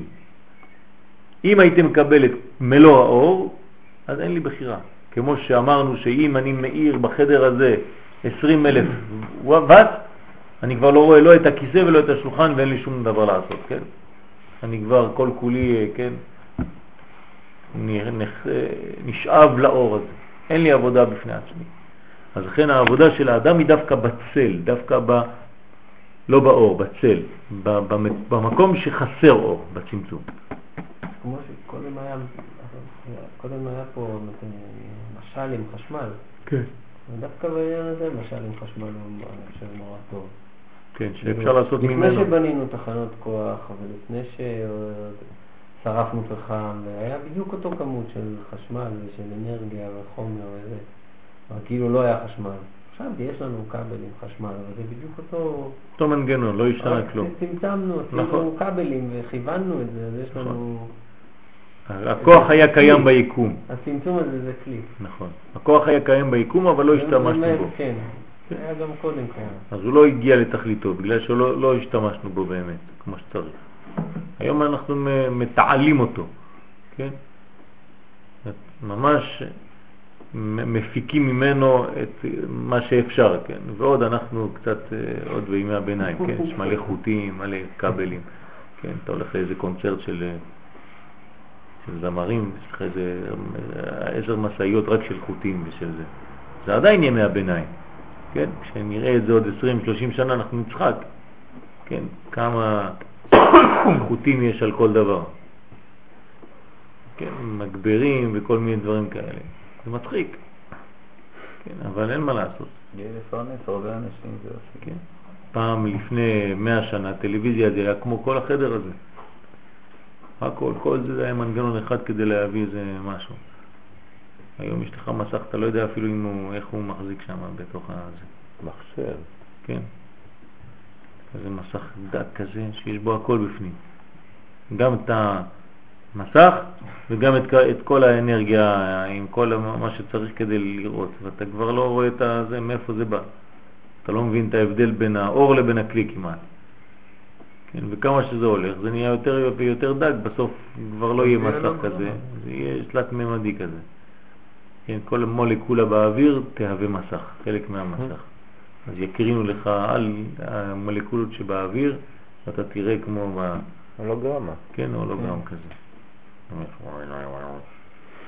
כן. לפעמים קצת מטושטש. חוזר. אני רואה שאתה רואה הרבה סרטים אתה. אתה צלם אתה, אתה טוב שתהיה צלם בטלוויזיה, שתהיה כן, גדול. כן. צלם של הקולות. כל העם רואים את הקולות. תביא אותנו לפעמים לאיזה שילום ככה, אם יש משהו רציני, נחמד. שיהיה משהו רציני. עוד לא נתקלת ב... טוב, אבל הכי מעניין זה בין הצילומים, כשאתם אוכלים ומדברים ביניכם. שם אתה יכול להעביר אה, מסרים מהשמיים. מי שרוצה חוזרים. אומרים יש לנו איזה צלם, הוא כול שגע אותנו. זה הצדיק שבחבורה. בטח קוראים לך שם, רבנו, כבוד הרב, תגיד לנו מה, מה, מה קורה במצב כזה. ברוך השם, ככה זה טוב. הבורא יתברך שמו, הוא מקור הקדושה. כל אחד יש לה את הדבר הזה, גם צוריאל במכוניות עושה אותו דבר. יריב, גם אתה מטפל ב... אה? הנה, הוא בתוך כל ה... זה... מהודו, מטפל באנשים, עם אבא שלו, נו, ברוך השם. מזמן לא נסעת, לא? לא, דווקא נסעתי. אה, כן? אתה נוסע מדי פעם ככה, עושה גיחות וחוזר? כן, כן? סיפורים, כן. נו, תספר לנו קצת, אנחנו גם כן רוצים. היינו, היינו בהוד שבהוד, היית בהוד לבד. הייתי בהודו. כן. האחרון חזרתי מהודו. הודו לשם כיתוב. כן. אה, בחור בן 24 שאוכל הרבה סמים מאז שהוא בן 16 ואי הפסקה. שם בהודו? גם, לא, בארץ. אה, הוא? אה, הוא. התחיל בארץ, הוא בסך הכל היה שלושה חודשים בהודו. ואכל הרבה. וגם בצבא לא הפסיק כרגע, כל הזמן, כל יום, כל היום. יש לו מוח חזק, רגיל, לקח הרבה זמן עד שזה, עד שהתקלקל. ו- וזהו, הוא איבד את הצפון בהודו, הוא כבר לא היה יותר מדי. והוא, לפי מה שרואים, הוא כבר פסיכוטי מזמן. הוא כבר יודע לתפקד עם זה, ויודע לסדר, יודע להכחיש את זה, יודע להסתיר את זה. מה שחדש זה שהוא נכנס למאניה. נכנס לכזה היפראקטיביות, והוא התחיל לא לישון, ואז המצב שלו ממש הידרדר, הוא התרחק מהמציאות ככה, כן. שהוא ממש כבר צף לגמרי בעולם משל עצמו, למרות שהרשת שלו, הוא לא נראה בן אדם פסיכוטי, הוא כאילו מאורגן, הוא כאילו מדבר מילים ומשפטים מסודרים וזה, אבל אתה נמצא איתו יותר מדקה, אתה מבין שהוא מפליג, הוא כמו, כמו ילד בן שלוש, בן ארבע. אין שום הבדל בין הדמיון שלו והרצ- אין ה- פילטרים. ה- הרגש שלו לבין המציאות. מבחינתו כל דבר שהוא מרגיש אמור להתקיים או צריך להתקיים, כן. או תכף יתקיים. ויש לו כמה כסף בעולם שהוא רוצה, והוא עושה עסקים בכל העולם, הוא פה... מאושר. הוא מאושר באיזשהו מובן, אמ, אבל מצד שני, בפה שלו הוא, הוא, הוא הגיע למדרגה שהוא בן אדם נוראי. הפה שלו כל הזמן יוצא רע. כלפי כולם, כלפי כל הסביבה, כל העולם, לא שמעתי כזה רצף של קללות, שלושה ימים של קללות.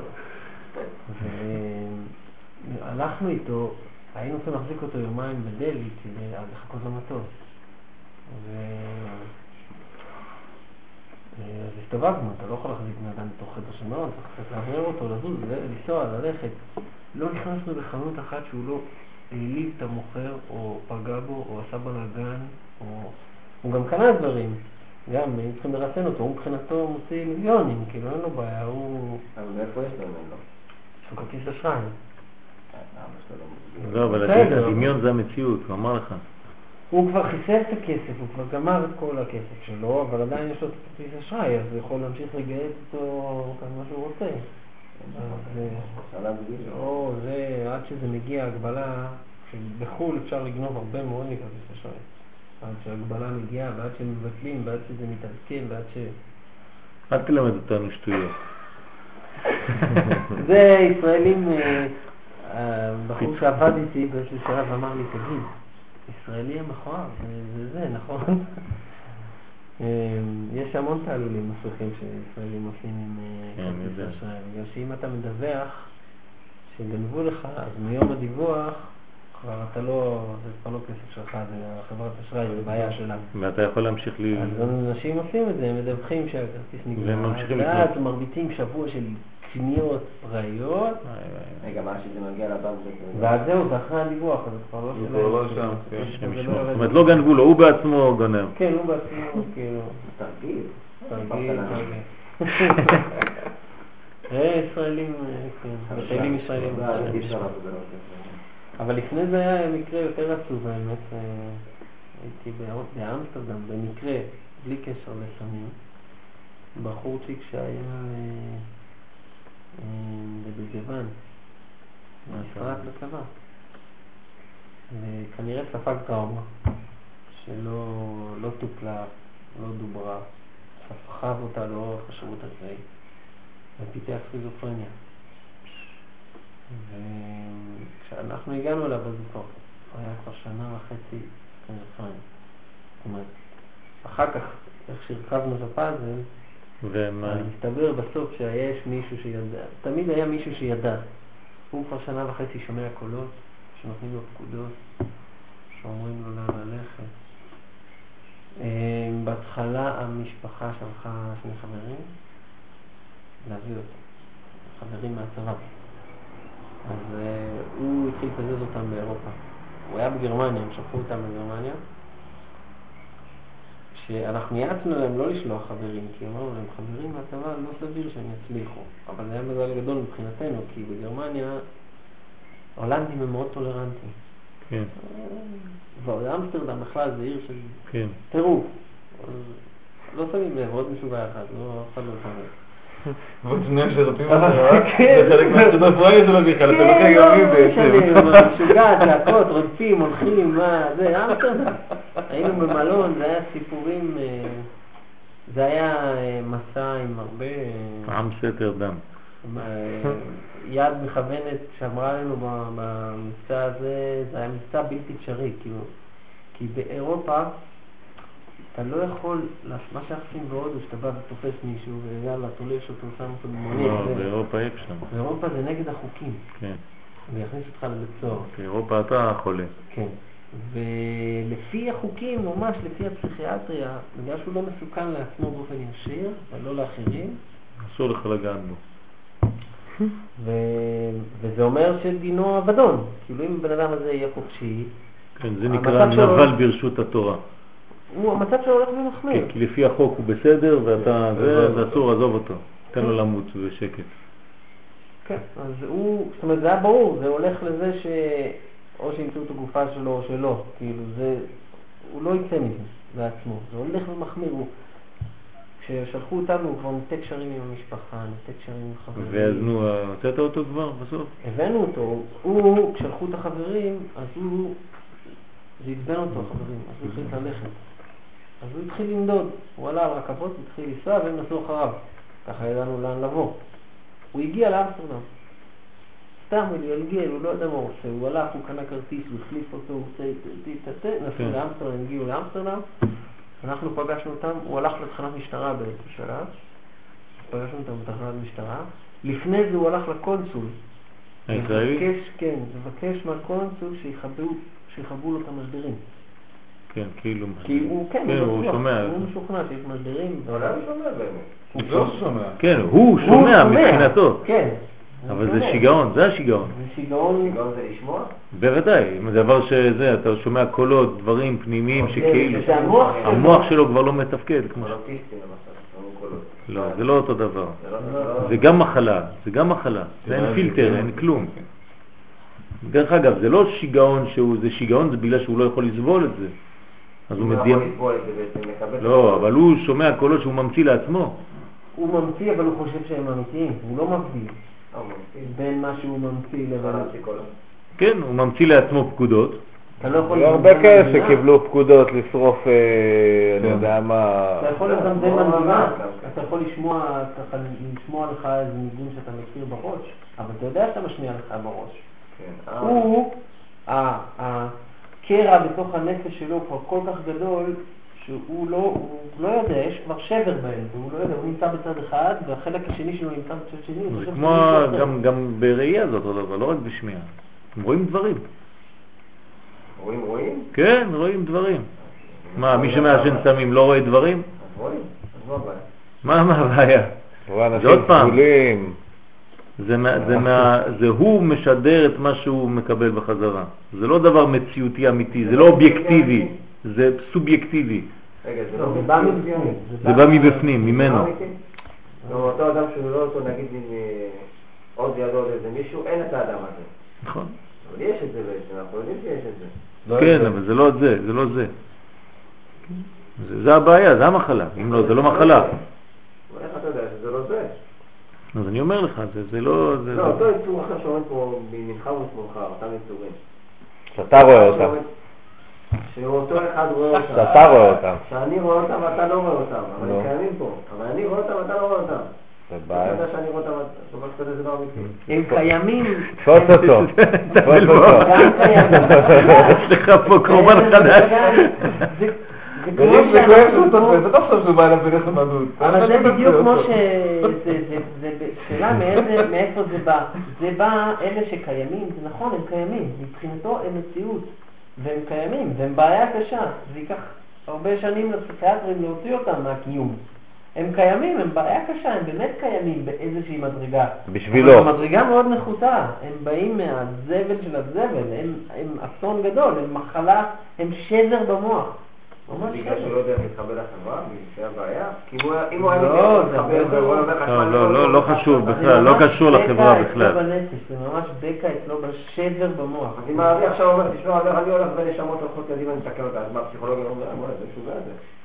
אותו דבר אתה יכול להגיד לי. מה הוא הולך ומדבר עם נשמות? וואלה, זה לא נורמלי. לא, זה מאוד פשוט. מה ההבדל מאוד עכשיו פשוט. בין הארי שהיה מתקן מאוד? פשוט אני אגיד לך להבין. מה אז ההבדל. אני אגיד לך, כשאתה, אם היית פוגש את הארי, לעומת אם היית פוגש את האיש הזה, אני מבטיח לך שהיית רואה איש שבחיי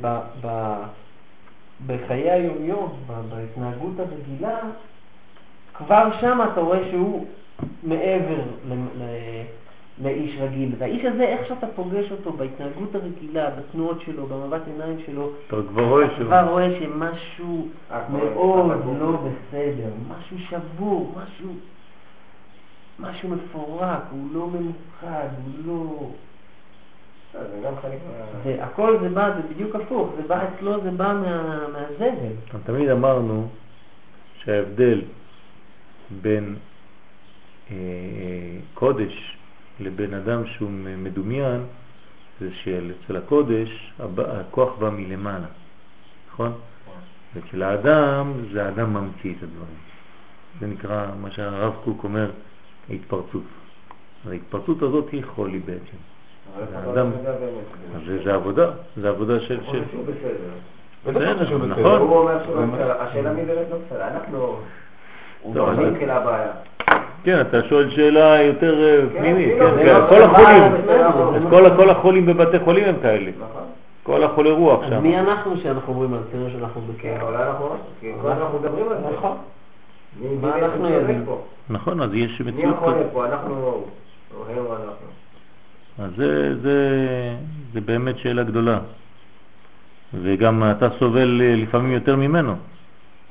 הוא מרגיש אה, מאושר, הוא רואה דברים, כן. זה, יש לנו אחד כזה מסכן בזמן האחרון. מתקשר כל יומיים, אומר לי אני רואה דברים, אני זה, זה, הכניסו אותו עכשיו מסכן לבית חולים צבאי בצבא. וכן, אז מה אתה עושה עם בן אדם כזה? והוא אומר דברים ממש כאילו אתה עכשיו אומר, זהו, הוא שולח לי אס.אם.אס, כותב לי היום יום הדין, הגיע הזמן הזה, הגאולה, עוד מעט הקדוש ברוך הוא עושה זה, כל, ממש כאילו שיעור תורה רגיל. אז מה, איך אתה יודע את ההבדל? אז הוא כל כולו שם במציאות כזאת, הוא צוחק לפעמים, פתאום הוא בוכה, פתאום זה... אתה- בעצמך אמרת שנביאים, שהיו מתנבאים, נכון. היו נופלים על הרצפה, נכון, מסתכלים, יוצא להם קצף מהפה. נכון, הבעיה זה כשהוא לא. כתב לי שהיום יום הדין לא היה כלום.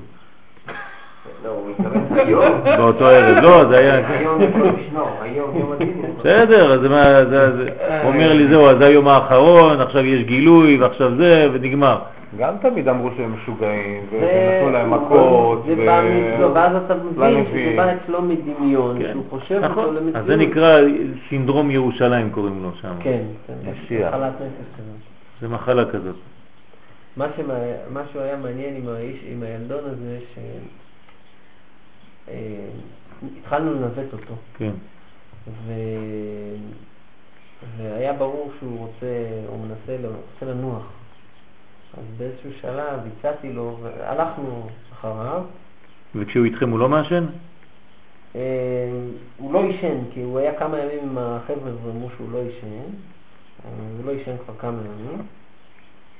אה, ואז הצעתי לו שאני אקנה לו חדר מלון. אני אשלם, בוא אני אקח לך חדר. ברגע כזה, כן. הדעת שלו הייתה לו, תבחר מלון. הלך, בחר, לא יכל לבחור לי מלון יותר טוב. מלון, באמת, אה, לא גדול מדי, לא פנסי וזה, ולא לא מלון זבל, מלון, מלון של חדרים נפרדים, מנהלים, מסודרים. איש בקבלה הישראלי שחי באמסטרדם. אז יכולתי ישר לשאול את כל השאלות, להסביר לו מה עושים, שיסביר לי איפה פתחי ביטחון, איפה המעברים. שכרנו לו חדר, שכרתי את החדר ממולו ואת החדר בקצה המסדרון, עשינו שמירה, שמירה במסדרון. אמ, ניסינו להכניס תרופה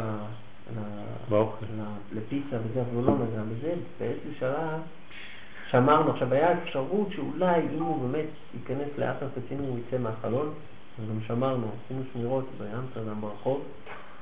מה זה שב"כ, זה עבודה של שב"כ. בצד השני של הרחוב יש אה, חלונות אדומים, ואנחנו עומדים עושים שמירות על החלון.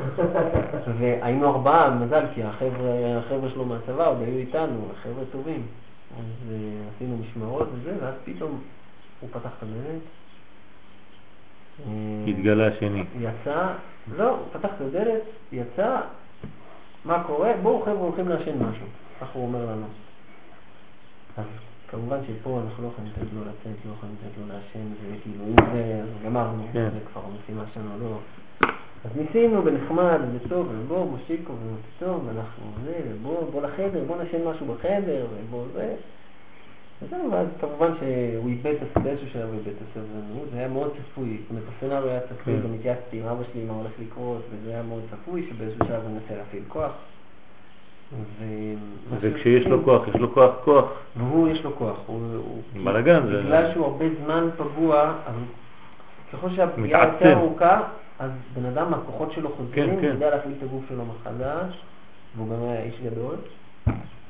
אז, אה, אבל האיש צוות שלי, דרור, הוא גם אה, אה, מורה שלי לאייקידו, שאייקידו הרבה שנים, והוא...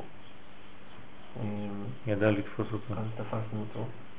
כאילו באיזשהו שלב הוא החליט שעכשיו אני אעשה כאן בכוח ואני אלך. תפסנו אותו בכוח, החזקנו אותו והוא נאבק איזה שתיים, שלוש דקות, בדרך כלל זה לוקח כמה שניות. אם... כי בכלל השיטה היא שאתה כל הזמן הולך בטוב כן, ובמזרח, כן. וזה, אבל יש קירות מבטון. אם אתה תפעיל כוח נגדנו, אתה תראה שזה ממש לא, לא כדאי ולא משתלם. אז אה, אחרי איזה שלוש דקות ככה שאנחנו מחזיקים אותו על השטיח במסדרון של המלון, איזה מזל שלא... כאילו זה מלון... אם זה היה בצרפת, היו עוצרים את כולם. זהו, זה העניין, שזה זה, התחיל בגרמניה, אם זה היה בגרמניה, איזה מזל היה לנו שהוא לקח אותו, שהוא לקח אותם, הוא לקח את המחלצים שלו, הצעירים, לאמסטרדם. ואז באיזשהו שלב הוא נשבר, זה, זה תמיד, זאת אומרת, בן אדם פסיכוטי לא יכול, אין לו אורך רוח, כן. הוא לא יכול להחזיק מאבק לאורך זמן, הוא יישבר אחרי עשר שניות, שלושים שניות, זה נשבר אחרי שלוש דקות. ואז הוא אמר, טוב, טוב, טוב, אני בא איתכם לישראל, אני בא איתכם לישראל. ככה, כשהוא על השטיח בזה, קמנו, נכנסנו לחדר, הוא התיישב על המיטה, לאט לאט רואה אותו נרגע, אתה ממש רואה על הגוף שלו, אתה רואה שהוא נרגע, ואז הוא שאל אותי, תגיד, אז בעצם זה לא משנה מה שאני אעשה. נכון? כאילו, זה לא...